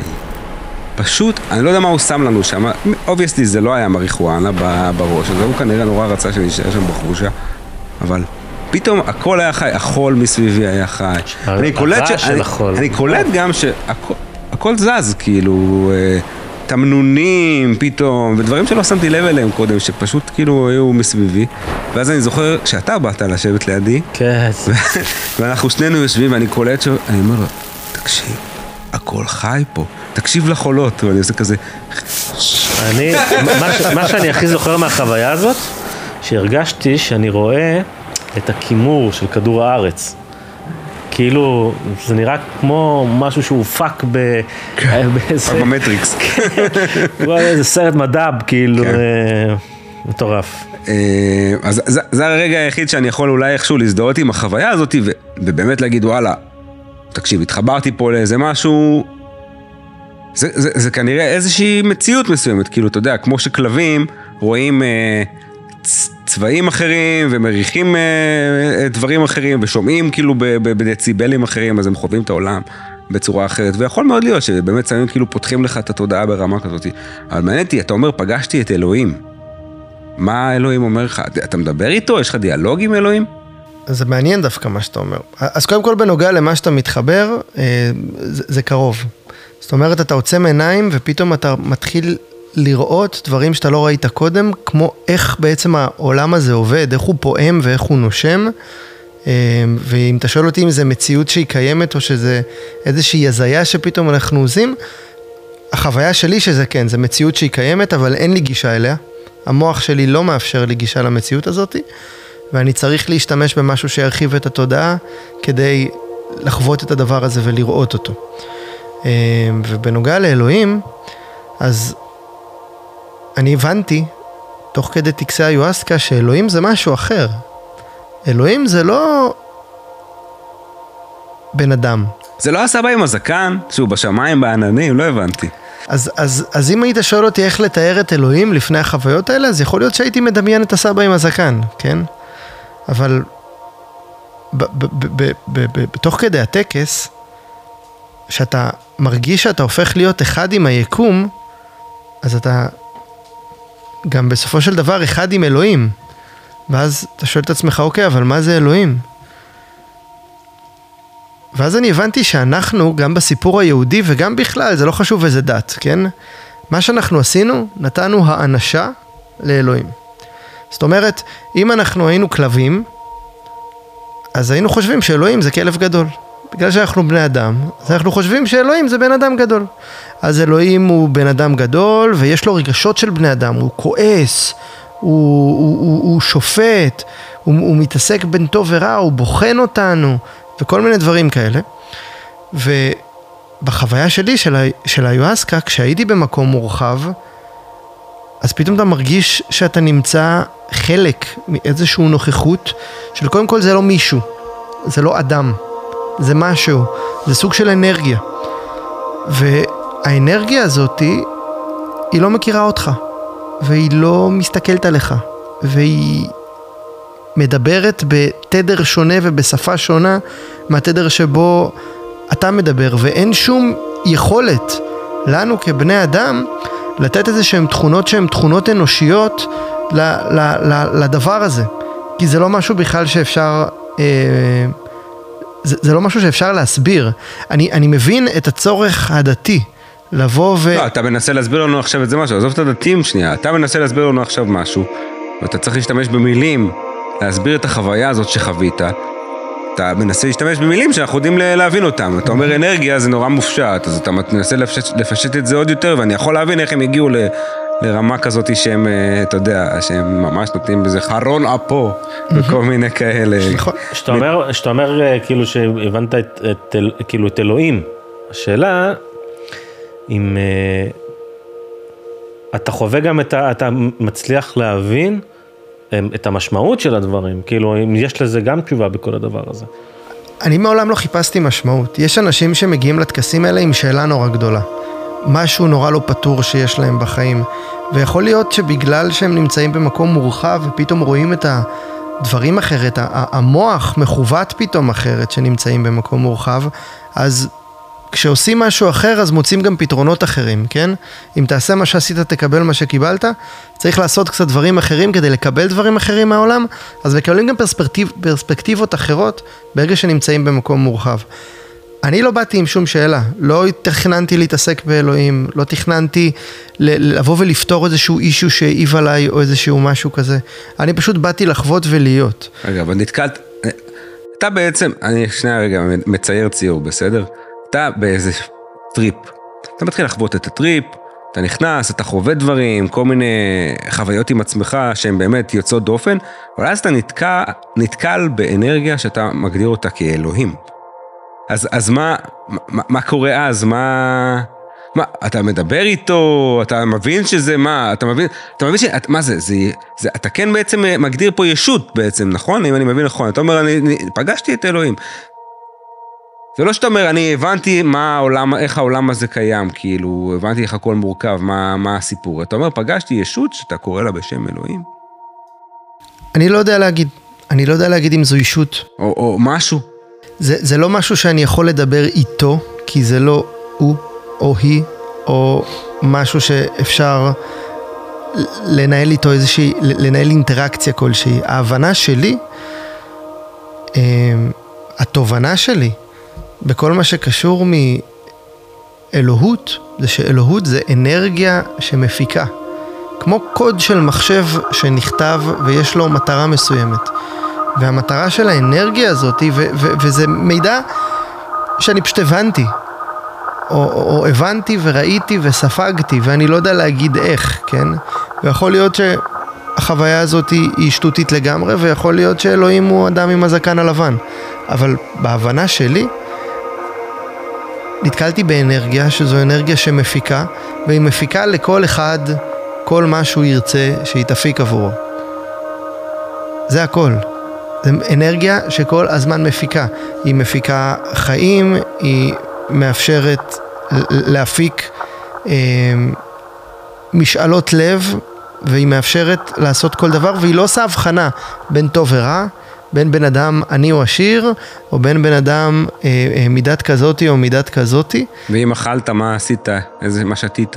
זה, זה לא מעניין, לא, לא מעניין, כאילו ב, ב, בהבנה שלי, זו אנרגיה שלא מעניין אותה מה עשית, לא מעניין אותה אם רצחת, אנסת, או היית אדם אה, שחברתית נחשב טוב כל חייו. בסופו של דבר, זו אנרגיה שמפיקה. וגם עוד הבנתי שיש אנשים כמונו, אה, רגילים לחלוטין, שמחוברים בעוצמות שונות לאותו, לאותה אנרגיה. יש להם יכולת להשתמש ב, ב, באותה אנרגיה בעוצמות שונות כדי להפיק עבור עצמם וואטאבר. ואיך אתה יכול להשתמש באנרגיה הזאת? מה אתה יכול ליצור איתה? אני, אני חושב ש, ש, ש... אני רק אגיד שאני חושב שרוב האנשים, גם אם הם נורא נורא מחוברים, הם לא יודעים. אבל אני מזהה שיש אנשים בעולם הזה שיודעים דברים. שהם יודעים דברים שאין שום היגיון שהם ידעו. הם יכולים שנייה רגע ל- ל- ל- ל- להיות באיזשהו מקום ולקבל איזשהו מסר, אוקיי? או איזשהו פיסת מידע על איזשהו משהו. אפילו להגיד, נראה לי נפגשנו בגלגול קודם, כן? או איזה שהם דברים שהם נשמעים הכי הזויים בעולם. נשמע הזוי. אבל, אבל, אבל ברגע שאתה שוהה עם, ה, עם, ה, עם המקום הזה, פתאום הם אומרים לך מידע שהוא מידע שאין שום, שיקוי, שום סיכוי שהם ידעו אותו. יש אנשים שיש להם כוחות מסוימים והם יכולים לראות דברים שאנשים אחרים לא יכולים לראות. בין אם זה היכולת שלהם לקרוא אנשים שונים, בין אם זה היכולת שלהם, אני לא יודע מה, להזיז דברים לפי המחשבה, אין לי מושג, כן? אבל אני חושב שאנשים בעוצמות שונות יכולים להשתמש באותה אנרגיה שהיא so called האנרגיה האלוהית או האלוהות הזאתי כדי אה, לחיות את החיים שלהם, את היום יום שלהם, את, את ה-well-being שלהם. עכשיו, אתה מרגיש את עצמך אחרי שחווית את... יותר מחובר אליו ולאנרגיה הזאת? אני קודם כל מרגיש שאני מאוד התרחקתי מהסיפור היהודי. מאוד התרחקתי מיהדות ומהסיפור היהודי, מאוד התרחקתי מה... אה, מהדרך, אפילו הרגשתי כעס על הדרך שבה טיווחו לי את האלוהות. אה, ואם ישאלו אותי אם אני מאמין היום באלוהים, אז אני לא מאמין באלוהים של, ה- של היהדות. אני כן מאמין במה שאני ראיתי ברגע שהתודעה שלי הייתה מורחבת, שגם, יכול להיות שגם זו הייתה הזיה, כן? ולא, ולא באמת ה, אה, הדבר האמיתי, כי החוויה הייתה נורא סובייקטיבית, אבל זה מה שהרגשתי. אני גם קיבלתי תובנה של איך אנחנו יכולים כבני אדם, איך אני יכול כאדם, וזה משהו שניסיתי והוא עבד 100% מהפעמים, בעצם להשתמש באותה אנרגיה, ובעצם להשתמש באותן, אה, אה, להשתמש באנרגיה הזאת שמפיקה, שבעצם תפיק דברים שאני... יאללה, מה תן, למשל? תן טיפ של אלופים. אז, אז בחיים שלנו אנחנו כל, כל הזמן מבקשים עבור עצמנו דברים, נכון? אנחנו, הלוואי ואני אהיה עשיר, הלוואי ואני אמצא זוגיות, הלוואי ואני אתחתן, הלוואי וכל מיני דברים של הלוואי ויקרו, נכון? אנחנו, אנחנו כל הזמן עושים את זה. ומה שאני הבנתי באחד הטקסים, זה שברגע שאנחנו מבקשים משהו ואנחנו רוצים משהו, אז יכול להיות שהאנרגיה הזאת תפיק עבורנו את אותו דבר, כן? ויכול להיות שהאנרגיה הזאת מנהלת איזשהו תור, כן? והיא לא יכולה לכולם להפיק את אותו דבר באותה עוצמה, ויכול להיות ש... לא בדיוק כמו שאנחנו מדמיינים וכדומה. יש לה תפקיד לאנרגיה הזאת? היא פשוט מפיקה, זה מה שהיא עושה, היא פשוט producing. ואנחנו פשוט כאילו משתמשים באנרגיה שהיא מפיקה. אנחנו, אנחנו, אין לה קשר אלינו. אנחנו יכולים, אנחנו לא חייבים, אנחנו יכולים לרצות לעשות את זה. היא הפיקה את האנושות, האנרגיה הזאת? לא יודע, לא יודע. אני, אני, אני, אני, אני כן יודע להגיד איך אני הצלחתי להגיע למקום שבו אני מגשים לעצמי משאלות, וזו תובנה שהגיעה לי באיואסקה. זאת אומרת, ברגע שאתה לוקח בקשה מסוימת, כמו הלוואי ויהיה לי מיליון דולר, אוקיי? אבל אתה אורז את הבקשה הזאת בהוקרת תודה, כן? יש כאן משהו שיישמע לכם אה, משונה. it's- לא, אז... אוקיי, אני... אתה אורז את הבקשה הזאת בהוקרת תודה, זה כמו דואר אקספרס לאותה אנרגיה, ו- ו- ו- ובעצם מה שאתה מבקש, הוא בעצם הופך להיות שלך. והוא הופך להיות שלך באופן שהוא כמעט מיידי. זה קצת אבל מזכיר את האלים המונותאיסטים, שאתה מבקש מהם, אה, אתה, אה, זה שאתה אומר תודה, אז כאילו ה- ה- הישות מחפשת לקבל, היא צריכה ממך משהו, היא צריכה שתגיד לה תודה. היא, היא, יש לה צורך בך. זה כאילו מה שאני מפרש את מה שאתה אומר. אז אני אנסה להסביר רגע. התודה שאתה אומר היא לא למישהו, היא הוקרת תודה. הוקרת תודה זה משהו שהוא לא חייב להיות מופנה כלפיך, אוקיי? תודה עכשיו שנתת לי בירה, אוקיי? תודה עכשיו שהלווית לי כסף. מה, מה בישות צריך את זה? הישות לא צריכה את זה. ההוקרת תודה זה פשוט דרך שבאמצעותה אתה גורם לדברים לקרות, אבל איך בעצם זה קורה? לצורך העניין, אם, אם, אם אני עכשיו רוצה שיהיה לי מיליון דולר, כן? כי זה מה שאני נורא נורא רוצה, במקום להגיד הלוואי ויהיה לי מיליון דולר, אני אומר תודה שיש לי מיליון דולר. האופן שבו אני מתקשר בעצם את המציאות שלי, הוא הופך להיות שונה. וזה בסופו של דבר הופך להיות שלי. אם אני חולה נורא ואני רוצה להיות בריא, אני לא אומר הלוואי ואני אבריא. תודה שאני בריא. תודה שאני, שהגוף שלי חזק. תודה שאני חי. וברגע שאתה עוטף את הדבר הזה בהוקרת תודה, וזה לא תודה לאלוהים, זה לא תודה לאותה אנרגיה, זה לא תודה לאף אחד, זה הוקרת תודה אישית. כאילו זה פשוט לדמיין איפה אתה רוצה להיות כזה, אה, איפה המקום שאתה רוצה להיות בו, ו... אה, וכאילו לממש אותו ב... ב... במחש... במחשבה שלך, ולדמיין אותו, ולהודות, כאילו, מה, אתה מודה על משהו שעדיין אין לך? בדיוק. יש כאן משהו ש... שהוא קצת משונה, כי אתה מוקיר תודה as if כאילו זה כבר שלך. וברגע שאתה עושה את זה, זה פשוט הופך להיות שלך. אני לא הבנתי איך בתוך הטריפ הזה נפל לך האסימון הזה. רגע, אני רוצה שנייה להתייחס לזה. אני חושב, איך שאני רואה את זה, זה ש...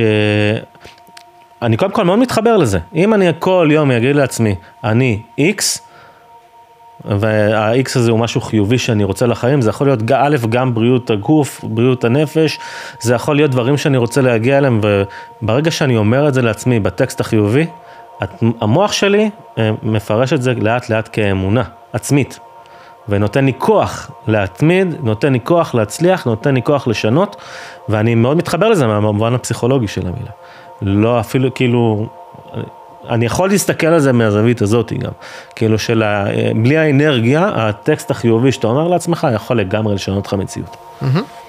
וכשאתה מאמין במשהו ואתה, אתה יודע, אתה רותם את הכוחות אה, בשביל אה, תגיד- לגרום... תגיד כל בוקר, אה, אני אה, אצליח לעשות X, אני אה, אה, אגיע למקומות שאני רוצה, תגיד לעצמך את זה כל בוקר בטקסט הנכון.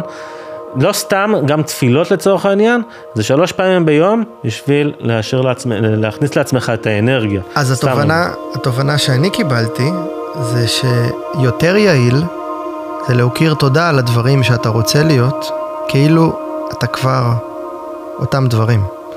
אם אתה רוצה להיות מפורסם, אז לא הלוואי ואני אהיה מפורסם, או אני אהיה מפורסם, תודה שאני מפורסם. אז זה נשמע מוזר אחי, מה, אתה אומר את זה לעצמך, תודה שאני מפורסם, אבל אתה לא מפורסם דוד. נכון. יש דברים שאמרת שלא קרו, או שהכל קורה? זה מדהים, כי לא. מה ש... אה, מה שרציתי לעצמי, הוא תמיד קרה. ו- ולכו ותנסו את זה, כן? זאת אומרת, גם בכל פעם שאני מספר את זה לאנשים, אז יש כאן איזשהו משהו טריקי, כי אתה מרגיש קצת משונה. אני בא ואני מוקיר תודה על משהו שאני לא, אבל, אבל אני לא, למה, למה אני מוקיר תודה על המשהו הזה? אמ, אבל זה מדהים איך שזה עובד, זה פשוט הופך להיות שלך. כן, אתה הופך להיות מפורסם, ולא בעוד שנה אתה הופך להיות מפורסם, אתה הופך להיות מפורסם השבוע. ברגע שאתה מוקיר תודה על, על, על, על הרגע הזה. כל עוד באמת מצליחים להתחבר לאותו מקור של הודיה והוקרת תודה. וזה בעצם תובנה שאני קיבלתי, ואני לא יודע להגיד איך קיבלתי אותה, ואני לא יודע להגיד... אתה לא יודע.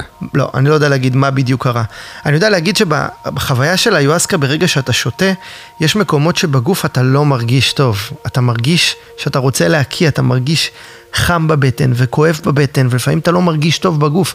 היו לי שתי טקסים שהתעלפתי פשוט, כאילו. ש, ש, שיש משהו שהוא נורא overwhelming מבחינת הגוף האנושי, שפשוט גורם לך להתעלף. ומרגע שהתובנה הזאת ירדה אליי, בכל פעם שהייתי בטקס איוואסקה, מאז, וחשבתי שאני הולך קצת להרגיש בצורה שהיא לא טובה, הדבר שאמרתי לעצמי זה תודה שטוב לי, תודה שנעים לי, תודה שנעים לי, תודה שטוב לי כאילו, בגוף. אתה יודע, זה שוב שולח אותי לאיזה חוויה שהייתה לי איתך, חיליק.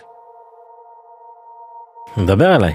זה, אה, כאילו, שזה, לי זה קצת, אתה יודע, זה מתחבר למשפט אה, של אה, אתה יוצר את המציאות של עצמך, התודעה שלך מייצרת את המציאות. ואני זוכר שישבנו, אני ואתה, בפאב בתל אביב, בתקופת הרווקות שלי, ההוללת, ממש רווק כולל, וישבנו באיזשהו פיקה בר, זה, בשבילי לפחות, זו תמיד הייתה סיטואציה נורא נורא מביכה. כאילו, כי אתה אמור להיות כזה, אתה, אוקיי, אתה, אתה בא אתה לבר בשביל להתחיל עם בחורות, כנראה. כנראה גם בבר הזה יושבות, בוא נאמר 80% מהאנשים שהגיעו, הם גם הגיעו כנראה בשביל להכיר, הם באו לבד, או עם חברה בשביל להכיר. זה מטרת הפאב. זה מטרת הפאב, קוראים לו פיקה בר. וכל ה... אני לא יודע אם אתה מכיר את זה, כמו פאב שזה חטא כזה, כולם רואים את כולם. אה, ו- ואתה- החברים, החברים זה אני. נראה לי משהו כזה. אין, לנו, אין לנו את זה ב eighties. וישבנו שם בבר הזה, anyway, ו... ואז אני זוכר ה- נפל לי האסימון, אמרתי לו, תקשיב לי חיליק, כל מי שנמצא פה זה נשים שבאו להכיר, הם באו לפגוש מישהו, הם באו, באו לדבר עם אנשים, ובמקום זה תסתכל על כולם, כולם פה יושבים, כל אחד עם הבירה שלו, עם הטלפון שלו, עם הזה שלו.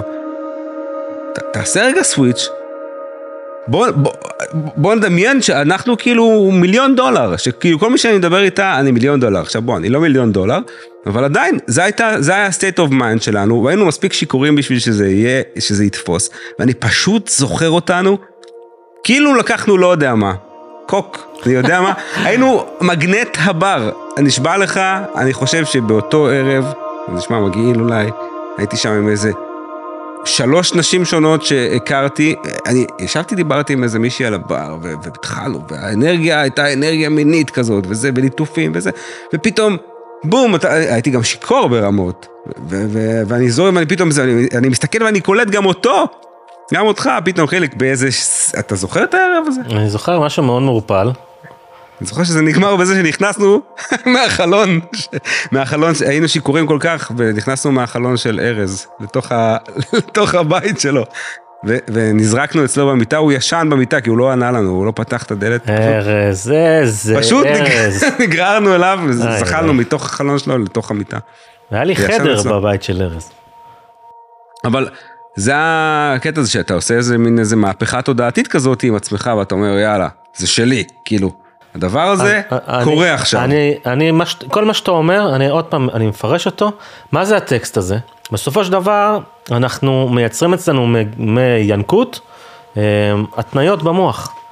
זאת אומרת, שיחקתי בכדור בגיל 6 אה, עם חברים, כולם שמו סל, רק לא אני שמתי סל. אני גרוע בזה. אני גרוע בספורט, ואני אחר כך בכל החיים מפמפם לעצמי, אני לא טוב בספורט, אני לא טוב עם כדור אה, וכדומה.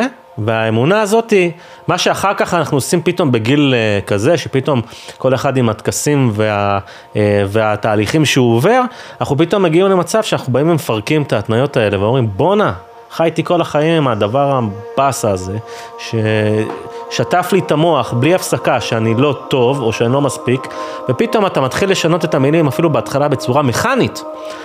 אומר את הטקסט הזה כמה פעמים, כמה פעמים, כמה פעמים, אני יכול להגיד לכם שאני פעם עברתי תהליך, שעל ידי אמ, טיפול CBT הבנתי שהטקסט הזה הוא באמת, פה נפל לי האסימון של העניין של הטקסט. אה, ב-CBT, כי בסופו של דבר אתה כותב מחשבות, אתה מסתכל, בואנה, את זה אני כתבתי, דברים ממש, אה, לדעתי, באמת טיפול מדהים. החלטתי שאני פשוט הולך וכותב את כל הטקסט השלילי שיש לי על דף. אה, שמתי עוד קו ככה שזה יהיה לטבלה, בצד השני כתבתי את כל המשפטים ההופכיים, נכנסתי לאולפן, הקלטתי אותם ושמעתי את זה במשך שבועיים, שלוש פעמים ביום, קצת כמו תפילה. ויצאתי מזה בן אדם אחר. שטפתי לעצמי את המוח בהתניות, אז זה מאוד מאוד מזכיר לי את זה, בסופו של דבר שאנחנו אומרים את הטקסטים האלה, הם משנים לנו את המציאות לחלוטין. מגניב. אבל מכל החוויה הזאתי, הצלחתי להבין שנייה, שבעצם אני אלוהים. כאילו יצאתי מטקס היואסקה ואמרתי, אני אלוהים. ו- ולא רק אני אלוהים, גם אתה אלוהים. וגם אתה אלוהים. זאת אומרת, כולנו יש לנו יכולת בסופו של דבר להפיק עבורנו ב- ב- בעולם הזה. וכל אחד מאיתנו זה לא שיש בנו אלוהות, אנחנו אלוהים. גם תובנה נוספת שהגיעה לי מתוך כל הדבר הזה, שהמטרה שלי בחיים כרגע, בעולם הזה שבו אני צועד ופוסע, היא בעצם שיהיה לי טוב. זה המטרה שלי. לגמרי. אני צריך לחיות את חיי בצורה כזאתי שבה טוב לי. וזה לא מחשבה שאי פעם אני חשבתי. אנחנו בכלל כאילו חושבים העולם הבא וגן עדן וגיהנום וכל מיני דברים כאלה שהיו לנו בראש. ואני אומר, מה פתאום? אנחנו פה, אנחנו צריכים שיהיה לנו טוב. ומאחר ואני אלוהים, אז צריך שיהיה לי טוב. אני אוהב, אני אוהב כל מילה שיוצאת לך מהפה פה, באמת. אני אגיד לך למה. אני, מהרגע שהרגשתי שנפרדתי מאלוהים, אנשים שאלו אותי, מה, רגע, אתה לא מפחד שאין משמעות? ואז הבנתי, כאילו, התובנה שלי הייתה שהמשמעות, שכמה שיותר פעמים, אה, ההורמונים והכי, והכימיה במוח תייצר אצלי תחושה טובה, זה המשמעות שלי. כמה שהאזורים האלה יפעלו יותר במוח, זה המשמעות. והבנתי שאם אני עושה טוב למשפחה שלי, טוב לסביבה שלי, מנסה גם אה, כל הזמן להבין איך אני יכול להשתפר בשביל הסביבה שלי, הבנתי שזה רק מייצר אצלי עוד תחושות טובות, וזה המטרה שלי, שבזמן שאני נמצא פה חי כיצור, אז כמה שיותר יפרשו לי כל החומרים הטובים האלה שעושים לי טוב על הנשמה. לעשות טוב לך ולסביבה שלך. בדיוק, שזה זה- לא רק, אני ביחד. חושב שזה לא רק הדוניזם, זה לא רק כאילו שיהיה לי יהיה טוב, לא. אלא גם זה שאתה תעשה טוב, זה יחזור אליך ו... זה בדיוק זה, הרגשתי שברגע שאני אה, מדבר, ב, ב, אה, שאני דו, אה, נותן דאגה, נותן אהבה, אז זה, אני מרגיש אצלי את הדברים האלה קורים. אז אני נהנה לתת, ונהנה להיות קשוב ולהשתפר, להבין איפה אני יכול מחר להיות במקום עוד יותר טוב לי ולסביבה. עכשיו, אחרי שהתנסית בכל החוויה הזאת, מה, אתה מרגיש שזו חוויה משנת חיים ברמה שמה? אתה בן אדם אחר עכשיו? חזרת בתשובה, כאילו בלי, אלו- בלי יהדות, אבל אתה כאילו מה, אתה דתי, בוא נאמר, כביכול? אתה מרגיש את האלוקות חלק מה... לא, ממש לא. שלך? שאלה מעולה. ממש לא, ממש לא מרגיש ש... שאני בן אדם אחר. אני מרגיש שאני אותו אדם, אני מרגיש שאני מבין את העולם בצורה שהיא קצת יותר אחרת, אפשר להגיד אולי קצת יותר בוגרת. אני מרגיש שהתובנות שאני קיבלתי אפשרו לי לתרגל את החיים שלי באופן כזה שבו אה, אני, אני, אני יכול לגרום לדברים בעולם הזה לקרות. ואני אני מרגיש שאני יודע איך לגרום לדברים שאני רוצה שיקרו, איך לגרום להם לקרות. תן דוגמה. אני מרגיש שאני יכול להתחבר לאותה תחושה של הוקרת תודה. על דברים, להוקיר תודה על דברים שאין לי, אבל אני רוצה שיהיו לי. מה למשל גם? כדי לקבל אותם. מה קיבלת? אתה יכול לבקש הכל? בוא, אם אתה, אני אגיד לך, תזמן לי בבקשה עכשיו שיגיע לנו פה ארגז בירות לאוטו. ופיצה, פיצה. אתה יכול... אה, אתה יכול, אתה, יכול, קודם כל לבקש הכל, אתה יכול לזמן הכל. אפשר לברך. שהכל? מה זה? אפשר לברך שהכל, ואז fuck, הכל מגיע? יש כזאת ברכה. שהכל, כן. בכל פעם, בכל פעם ש... בדיוק התחלתי לספר ש- שהרבה פעמים תוך כדי אה, אה, טקס היואסקה אתה מרגיש שלא טוב לך, אז זה נורא קל, כי ברגע שאתה נמצא במקום מורחב, אז באמת אתה הרבה יותר מחובר, ועצם העובדה שאתה הרבה יותר מחובר יכול ממש לגרום לדברים לקרות, כי אתה נמצא במקום שהוא כבר נורא נורא מורחב. אמ, ואז אמרתי, בואנה, למדתי כאן משהו מגניב, אני ראיתי שזה עובד, זה עובד בטקס כאילו עצמו, אני, הגוף היה על הפנים, אבל שנייה נזכרתי שאני יכול להכיר תודה ולהרגיש שיהיה לי טוב, ולגרום לזה לקרות. אז אמרתי, אני אנסה את זה גם בחיים האמיתיים רגע. אני אנסה שנייה רגע לראות אוקיי, אני עכשיו מבין משהו. אם זה יכול לעבוד. זאת אומרת, התובנה הזאת קראה לך, קרתה לך שברגע שאתה היית גמור וגועל נפש מהחוויה, ואז אמרת לעצמך, אה, אני רוצה שיהיה לי טוב, או תודה, ש- כמו שאמרת, אני, טוב לי, ואז בעצם, בעצם המציאות הזאת קרתה. אני לא זוכר אם ואז זה נפל לך קרה האסימון הזה בעצם, שאתה אומר משהו והוא קורה, לא, אני, אני לא חושב שזה היה משם, אני לא חושב שדווקא נפל לי האסימון שהייתי במצב רע, אם אני זוכר אני הייתי במצב טוב. זאת אומרת, ברגע שאתה נמצא בחוויה הזאת, אתה נע כל הזמן בין מקום שהוא יכול להיות כאילו בליס מושלם ואושר עילאי, לבין מקום שהוא ממש לא טוב. נורא קל להגיע למקומות שהם לא נעימים, לא טובים וחשוכים. בטקס השני שלי, אה, שתיתי יותר מדי. באתי עם המון ביטחון אחרי הטקס הראשון. אה, הפעם המנחה הכין את הבלנד, את הבלנד שהוא בדרך כלל מכין, שהוא היה הרבה יותר חזק, ואני אחרי הטקס הראשון שהיה כל כך נעים וחיובי, אמרתי, כן, יאללה, ת, פנק אותי, תמזוג כוס שלמה. עם המרפק למעלה. ו... והוא אמר לי, שביט, אתה בטוח? זה קצת יותר חזק ממה שהיה בפעם הראשונה. אה, ואמרתי כן. ואז הוא מזג לי כוס שלמה, ואני זוכר שמה שקרה לי זה שפשוט איבדתי שליטה ויכולת על המוח שלי. המוח שלי נסגר באופן כזה שלא יכולתי כבר לקבל החלטה על, או, או לקבל, לא היה לי שליטה בכלל על מה אני חושב. אני פשוט, פשוט כאילו מה שקרה שם, שנשטפתי בכל מיני מחשבות שהן בכלל לא היו שלי, עם כל מיני דברים שמעולם לא ראיתי אבל אני ראיתי שם. הרגשתי שאני רואה כל מיני דברים מגלגולים קודמים ולא היה לי שום יכולת לעצור את זה זאת אומרת זה היה כל כך overwhelming היה גם שלב שאני התעלפתי שם ב- ב- בחלק הזה כי זה היה איבדת הכרה? יותר כן, איבדתי הכרה, המנחה ניגש אליי, ואז אחר כך בסוף הטקס הוא, הוא שאל אותי, שביט, אתה זוכר שאיבדת הכרה? כמה ואני- זמן איבדת הכרה? כחלק מהטקס בהכנה עצמו, אז המנחה אומר, אה, כחלק מאמצעי ה- ב- כל הכללים וכדומה, שיכול להיות שאנשים יאבדו הכרה. בדרך כלל זה משהו שקורה לשתיים-שלוש שניות, מרגישים שהם מאבדים הכרה, ואחר כך אנשים חוזרים לעצמם. והוא גם אומר למשתתפים, ברגע שאתם רואים שמישהו מאבד הכרה, אל תעשו כלום. תנו לי לטפל בזה, אני אדע לגשת לאותו בן אדם ולתת לו את הסיוע שהוא צריך. בדרך כלל אותו בן אדם מתעלף ואחרי 2-3 שניות הוא יתעורר. זה בדיוק מה שקרה לי, כן? זאת אומרת, אני אה, התעלפתי, אחרי ש- שלוש שניות חזרתי לעצמי, ניגש אליי המנחה, דאג להפנות אליי את המאוורר, היה שם בנוכחות שלו, מה שזה היה נורא נורא חשוב. אני זוכר ש- שכשזה קרה, זה, אגב, זה היה בתקופה עוד לפני שהגיעה אליי התובנה. זאת אומרת, עשיתי עד היום שבעה טקסים. התובנה על הוקרת תודה ולייצר לעצמי מציאות, כאילו הגיעה איפשהו בטקס 4 או 5, אני חושב, כן? אבל ב, ב, בשלב הזה, אני זוכר שחוויתי פחד נורא גדול. הייתה שם אימה שהיא אימה קיומית בכלל, הרגשתי כל כך לבד. ומהטקס הראשון שהייתה חוויה כל כך חיובית לטקס השני שהייתה חוויה כל כך אפלה, זה היה פשוט שמיים וארץ, והיה שם פחד מטורף, משתק בכלל.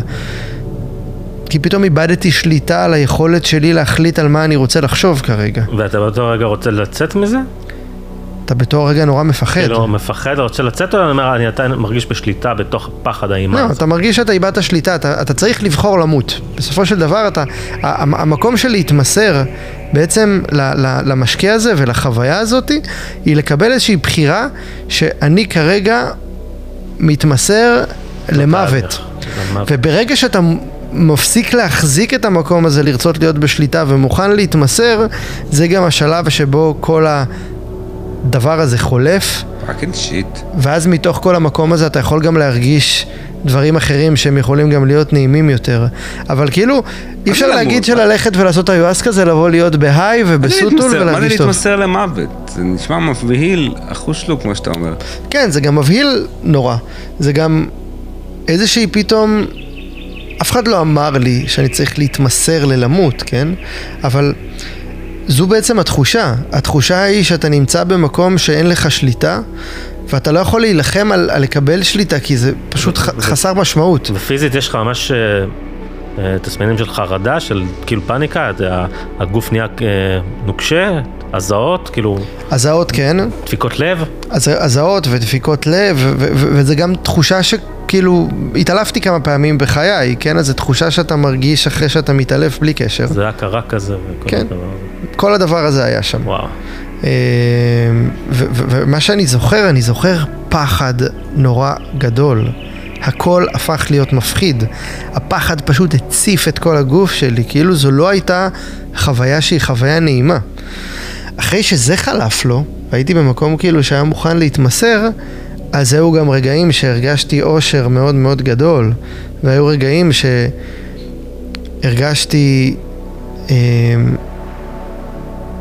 שמחה, והרגשתי מאוד מחובר, והרגשתי ממש כאילו אחד, ויש משהו שהוא בסוף כל טקס קרה לי, זה שבסוף כל טקס אתה נמצא בהשלמה, acceptance, נורא נורא גדולה. עכשיו תשאלו אותי, השלמה של מה? השלמה של מה? תודה שאתה שואל. השלמה של הכל. השלמה של, של הכל, השלמה של המציאות, השלמה של החיים, השלמה של, של, של החוויה שכרגע עברתי, השלמה שלי את, את עצמי, השלמה של אשתי כפי שהיא, השלמה של הבן שלי כמו שהוא, השלמה של אימא שלי כמו שהיא. אתה פשוט נמצא בהשלמה ובקבלה ש... זה, זה פשוט זכות נורא גדולה להרגיש את זה, כי אתה מפסיק שנייה רגע להילחם בכל הדברים שאתה לא מוכן לקבל אותם, אתה פשוט משלים איתם. מאוד מתחבר למה שאתה אומר. חוויתי את זה במקומות אחרים, אבל מאוד מתחבר, ממש. אגב, אני חושב שהיואסקה, או כל מיני אה, אה, חומרים אחרים שמרחיבי תודעה, אני חושב שאפשר להגיע לאותו מקום בלי שימוש בחומרים כאלה. אני חושב שזה רק טכניקה אחת. הרבה דברים שאתה מדבר פה, אני הרגשתי אותם בנשימה מעגלית. Mhm. נקודה. כן. אה, את כל החיבור לעצמי, את כל הפתיחת אה, אה, ושבירת מחסומים ו... וקירות שאנחנו עושים בחיים, לחלוטין. זה פתאום שינה לי את התפיסה לעולם, כמו כאילו עשיתי, אה, הרגשתי שעשיתי שלום עם עצמי והעולם. כאילו, אוקיי, אני מבין אותו, קיבלתי, אני מקבל את מה שקורה, אני מסתכל על הכל מזווית אחרת, אה, מקבלת יותר, ולהבין שזה זה, זה מה שקורה. אה, והרבה פחד נעלם. אה, זה, זה התחושה בגדול. אני, אני חושב שיש הרבה טכניקות שונות שבהן אתה יכול להגיע לשם. אני חושב שיוגה ומדיטציה. אני חושב ש, שאפילו תפילה, כן? תפילה כמו שאנחנו עושים כיהודים, או כמו שעושים בכל גם דת אחרת. במיניות אה, אפשר להגיע לגבהים. בדיוק, אני חושב שגם מיניות, אלה כלים שבהם אנחנו יכולים להגיע לאותו מרחב, להגיע לאותו מימד, בעוצמות כאלה ואחרות, ל- ל- למרחבי זמן כאלה ואחרים. החוויה שלי, אחרי כל טקס היואסקה שאני עושה, אני צובר עשר שנות חוכמה. כאילו עשר שנות, עשר שנים של, של, של wisdom, של חוכמה, של הבנה, שאני אפילו לא יכול להסביר. זה מידע שאי אפשר להסביר אותו במילים, והוא לא נגיש ב, ב, ב, ב, באיזשהו משהו שאפשר לתפוס, אבל אני הופך להיות בן אדם שהוא בן אדם חכם יותר, מבין יותר, מקבל יותר, בוגר יותר, וזה זה בעצם הייתה התחושה שלי. שלב זה- יותר. שלב יותר, חד משמעית. זה גם אחת הסיבות שאני בחרתי כל חודש ללכת ולעשות כזה טקס. אז עכשיו אתה חכם כמו בן אדם בן 80 בערך? פלוס אה, עוד קצת, ה-40 איזה שנות חיים 120, שלי כמעט. כמו צו זקן. אז אה, כן, זה, זה, זה בעצם התחושה עצמה. ואני, ואני ממש בהוקרת תודה שאני גיליתי את הדבר הזה, אה, ושאני בחרתי להתנסות, ושבחרתי גם אחרי שהיה לי מפחיד, והיה לי חוויות לא טובות, לעשות שוב. לנסות ולחזור. וזה קטע, כי בכל פעם שחזרתי, אתה חייב לבוא בלי ציפיות, כי כל פעם החוויה אחרת לגמרי. היא שונה לחלוטין. יצא לך לראות מישהו אבל שהתפלפ מזה? לא, דווקא היואסקה אין תיעוד של איזשהו אדם שאי פעם התפלפ, או לו נכנס נזק. למקום ולא חזר לעצמו, וכל מיני דברים. נגיד עם LSD יש, כאילו כן אומרים שיש אנשים שאתה יודע, פתח אצלם אה, כל מיני פסיכוזות וזה, כאילו... מדובר על, לפי מה שאני יודע, על המון דברים גם שמונדסים בכל מיני מעבדות מחתרתיות לא, גם- שיוצרים לא בהכרח איזונים גם בדברים האלה. אז- גם אנשים שכאילו... סבירות שהם היו כנראה חווים התקף פסיכוטי, אה, כנראה גם ככה הייתה גבוהה, אבל זה היה עוד איזושהי בעיטה שדחפה אותם לתוך הפסיכוזה וזה, יש כאילו כל מיני גישות שאומרות את זה. יכול להיות. ואתה אומר שזה פחות... אה, תשמע, מה שמדהים בעיניי זה שכאילו, שגם LSD, בסופו של דבר זה פטריה שצומחת בטבע, אה, במקור של זה, שכאילו כן זיקקו והנדסו אותה. LSD זה רק, זה רק אה, טבעי? לא, ש... לא. כי היום זה לא טבעי, זה כימי. כימאי נכנס למעבדה ובודד בעצם איזשהו, איזשהו אה, רכיב בזה, אני גם לא איזה מומחה גדול. אבל, אבל מה שמדהים שאתה יודע, פטריות, זה, וכאילו כמה שזה משפיע בסוף על התודעה שלנו, ויש כל מיני גישות, אני יודע היום, שטוענות שבכלל הקפיצה הזאת שהאנושות עשתה, אה, קפיצה המחשבתית הזאת מזה שהיינו אנשי מערות כאלה, לקטים ציידים, אה, והקפיצה הזאת של ההתפתחות של השפה וזה, זה הרבה בזכות, כי אומרים שזה קשור ל- להתחברות של הבני אדם לפטריות ולכל מיני סמים משני תודעה, שפעם היו כאילו לפני אלפי שנים, שאתה יודע, לך תדע. מהמם. אבל אה, וואלה, שאתה יודע, שאתה שומע סיפור כזה, כמו מה שאתה מספר פה, זה כאילו גורם לך לחשוב. על, אה, על, על הדבר הזה, על כן, כאילו, אתה חי באיזה מין תודעה מצומצמת בסופו של דבר. גם, אה, אגב, גם אה, יש הרבה דברים שאנחנו מכירים אותם מהיום-יום, אם זה אלכוהול, קנאביס או כל דבר אחר. קפה. וזה, הכל. קפה, לגמרי. אז דברים שמשנים לך את התודעה. לחלוטין, גם סוכר, הרבה דברים. לגמרי. אני רואה את הילדים שלי שאני נותן להם אה, לאכול ארטיק ומה קורה. יותר מזה, חמצן. חמצן לחלוטין, בכמות גבוהה, זה זה מה שאתה מתנשא. לחלוטין, כן. נשימה מעגלית. וזה זה גם על אותו דבר, זה כמות, זה כימי, כמות חמצן מאוד גדולה בדם. אה, מרגישים את זה בכל תא בגוף, מרגישים את זה במוח, מרגישים, הכל נפתח. כאילו יש לך... כאילו, כאילו אנחנו נושמים מאוד מאוד רדוד, ומה זה לא, זה לא כאילו, אנחנו נושמים מאוד מאוד רדוד, ואנחנו מכניסים את המינימום חמצן בשביל שהמוח יתפקד, שנוכל לחשוב, לעשות דברים מינימליים, אבל שפתאום מציפים אותו בכזאת כמות של חמצן, והאדם נהיה שמח מבחינת חמצן, כל, כל הגוף מקבל, כל התאים, החמצן, כל תא צריך חמצן בשביל להמשיך. אז פתאום הוא מקבל הכל בכמויות גדולות, לא במינימום כדי לשרוד, אז זה פתאום פותח אצלך דברים במוח שאי אפשר להסביר. חוויות אה, פסיכדליות. תכלס חו- אפשר להגיע לזה אם ה- אם אני פשוט אקח חמצן בבלון ואנשום את זה. אה, יש היום טיפולים בתאי לחץ שהם עושים כמעט את אותו דבר. פשוט אה, מציפים אתה נכנס ואתה מכניסים אה, ב- בכל אה, אה, סנטימטר של אוויר. יש הרבה יותר חמצן, חמצן דחוס, ואז כל נשימה שלך, זה מה שקורה לצוללנים.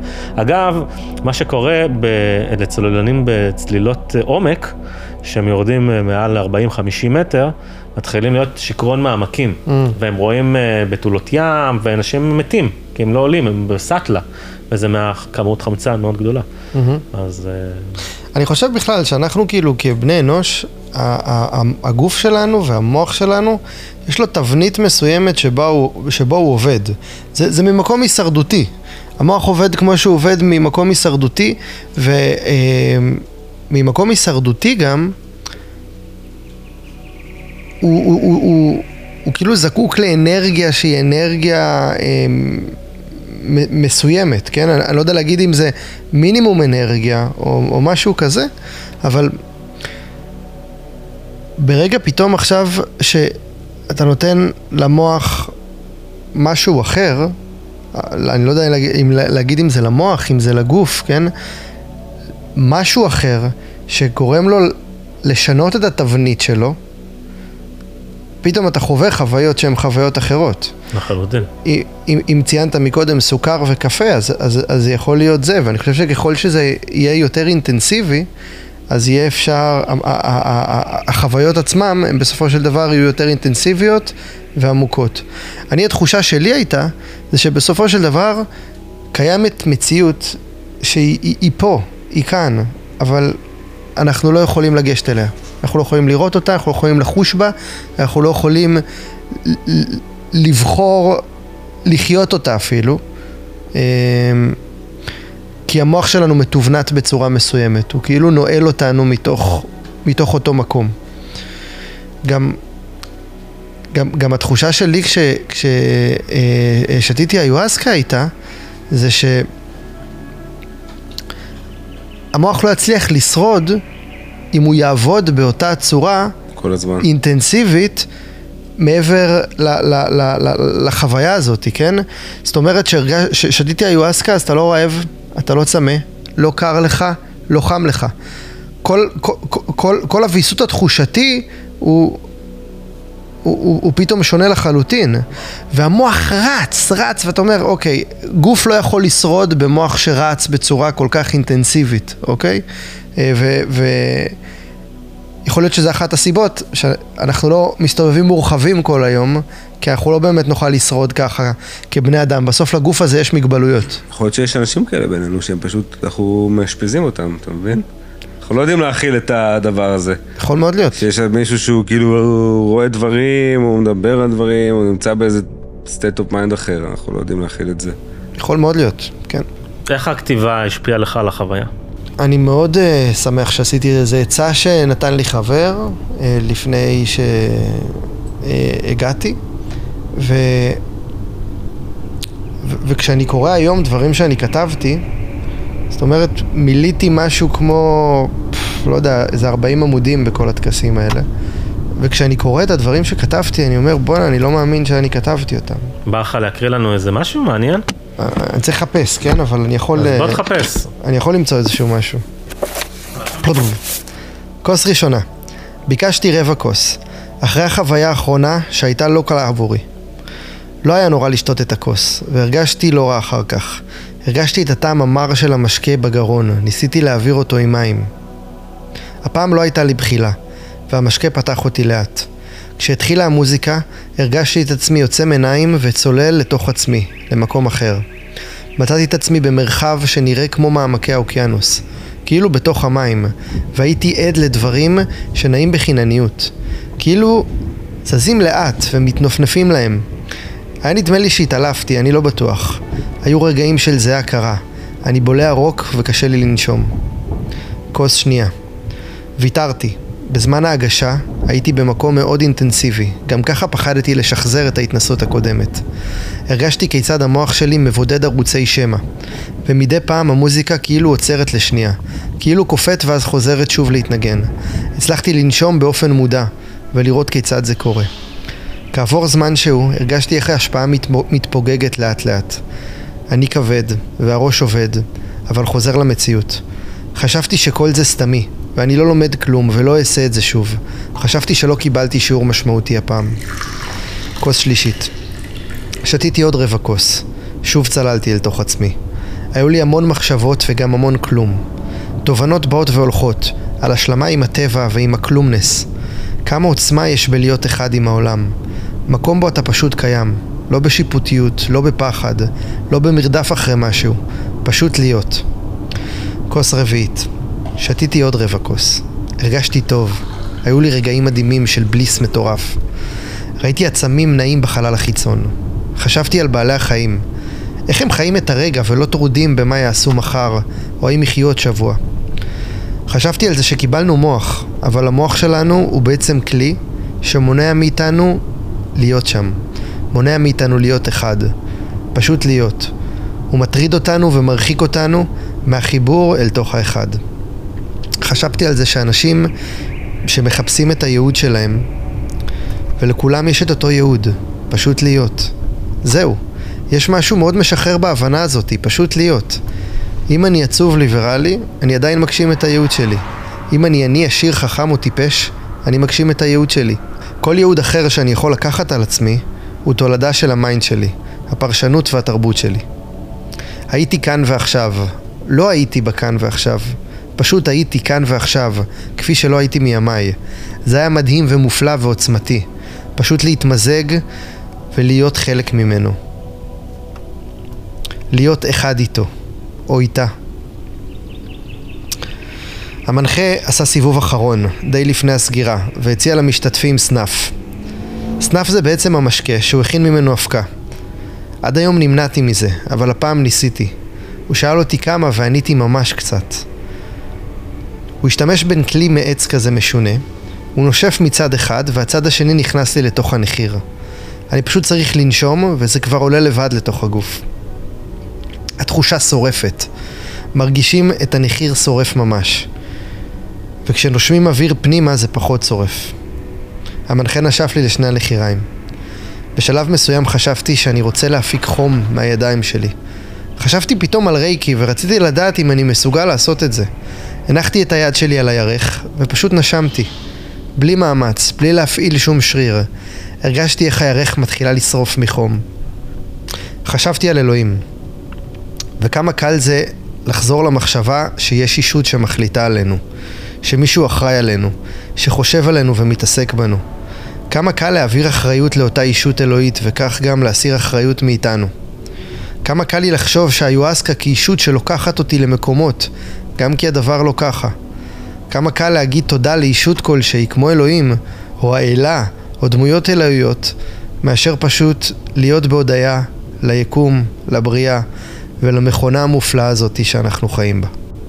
Yeah, man. וואו. חזק מאוד. רגע, אני רק אקרא את זה וזהו. אוקיי. אני מרגיש שאני נמצא בתהליך היפרדות כואב מאלוהים כפי שהכרתי אותו, ולאט לאט מתחבר לאלוהות אחרת, לאלוהות מופשטת יותר, אלוה, אלוהות קיומית, אלוהות שאינה תבונית, אינה מתעסקת בטוב ורע, אסור ומותר, אין חוקים ומצוות. אני חושב על המציאות שלנו כמכונה מאוד משוכללת. אנחנו לא מבינים עד כמה, ואנחנו פשוט חיים פה. אנחנו חלק מהמכונה הזאת, והיא חלק מאיתנו. יש אנשים שיותר מחוברים למקור, לליבה של המכונה מאחרים. לדעתי, זה קשור למוח. המוח משמש כמנגנון שמונע מאיתנו גישה לאותה מכונה. ואנחנו יכולים לאמן את עצמנו לשחרר את הנעילה הזאתי. יש אנשים שעושים את זה באופן לא מודע, ויש אנשים שעושים את זה באופן מודע. כלים כמו נשימה, מדיטציה, תרגולי גוף שונים, יכולים לגרום למנעול הזה להשתחרר. תשמעו, יש עוד מלא מה לספר, אבל הגענו. היה ממש ממש כיף. מקווה שתמצאו את מה שאתם מחפשים. זה הבית שגדלתי בו. לא, זה הזוי, אחי. רחוב הפסגה 13. ענק. תודה על הטרמפ, בן אדם. רגע, שביט, מה עכשיו? אין לי מושג. כמו שהבנת, אני רק הנהג. שמרו על עצמכם, חבר'ה. אם אתה שומע איזה משהו מארז, תגיד לו שייצור קשר. ביי, בן אדם. נסיעה טובה. אז מה עכשיו? לא יודע, אבל בוא נציץ, נראה מה, מה, מה קורה פה בבית. זהו לבינתיים. רוצים לדעת מה קורה בהמשך? גם אנחנו. הפודקאסט הזה, התסכית הזה, נכתב הרבה לפני הבלאגן שקורה בישראל. בעקבות האירועים הכל נהיה סוריאליסטי מדי, אז סליחה אם זה היה יותר מדי. אנחנו נשמח להמשיך אם אתם רוצים כמובן. מקווים שבקרוב. תודה לשחקנים, למוזיקאים שתרמו את הצלילים שלהם ולכל מי שלקח חלק. שרון ארמי, עומר זאבי, חלי דגני, תמרה אהרונוביץ', איגור גולדפלד, שביט כהן, ריטה דרין, דורי רובינשטיין, בועז כהן, ליוצרים, ערן הראל וערן ארמי, שגם ערך את הפסקול. ולכם שהאזנתם,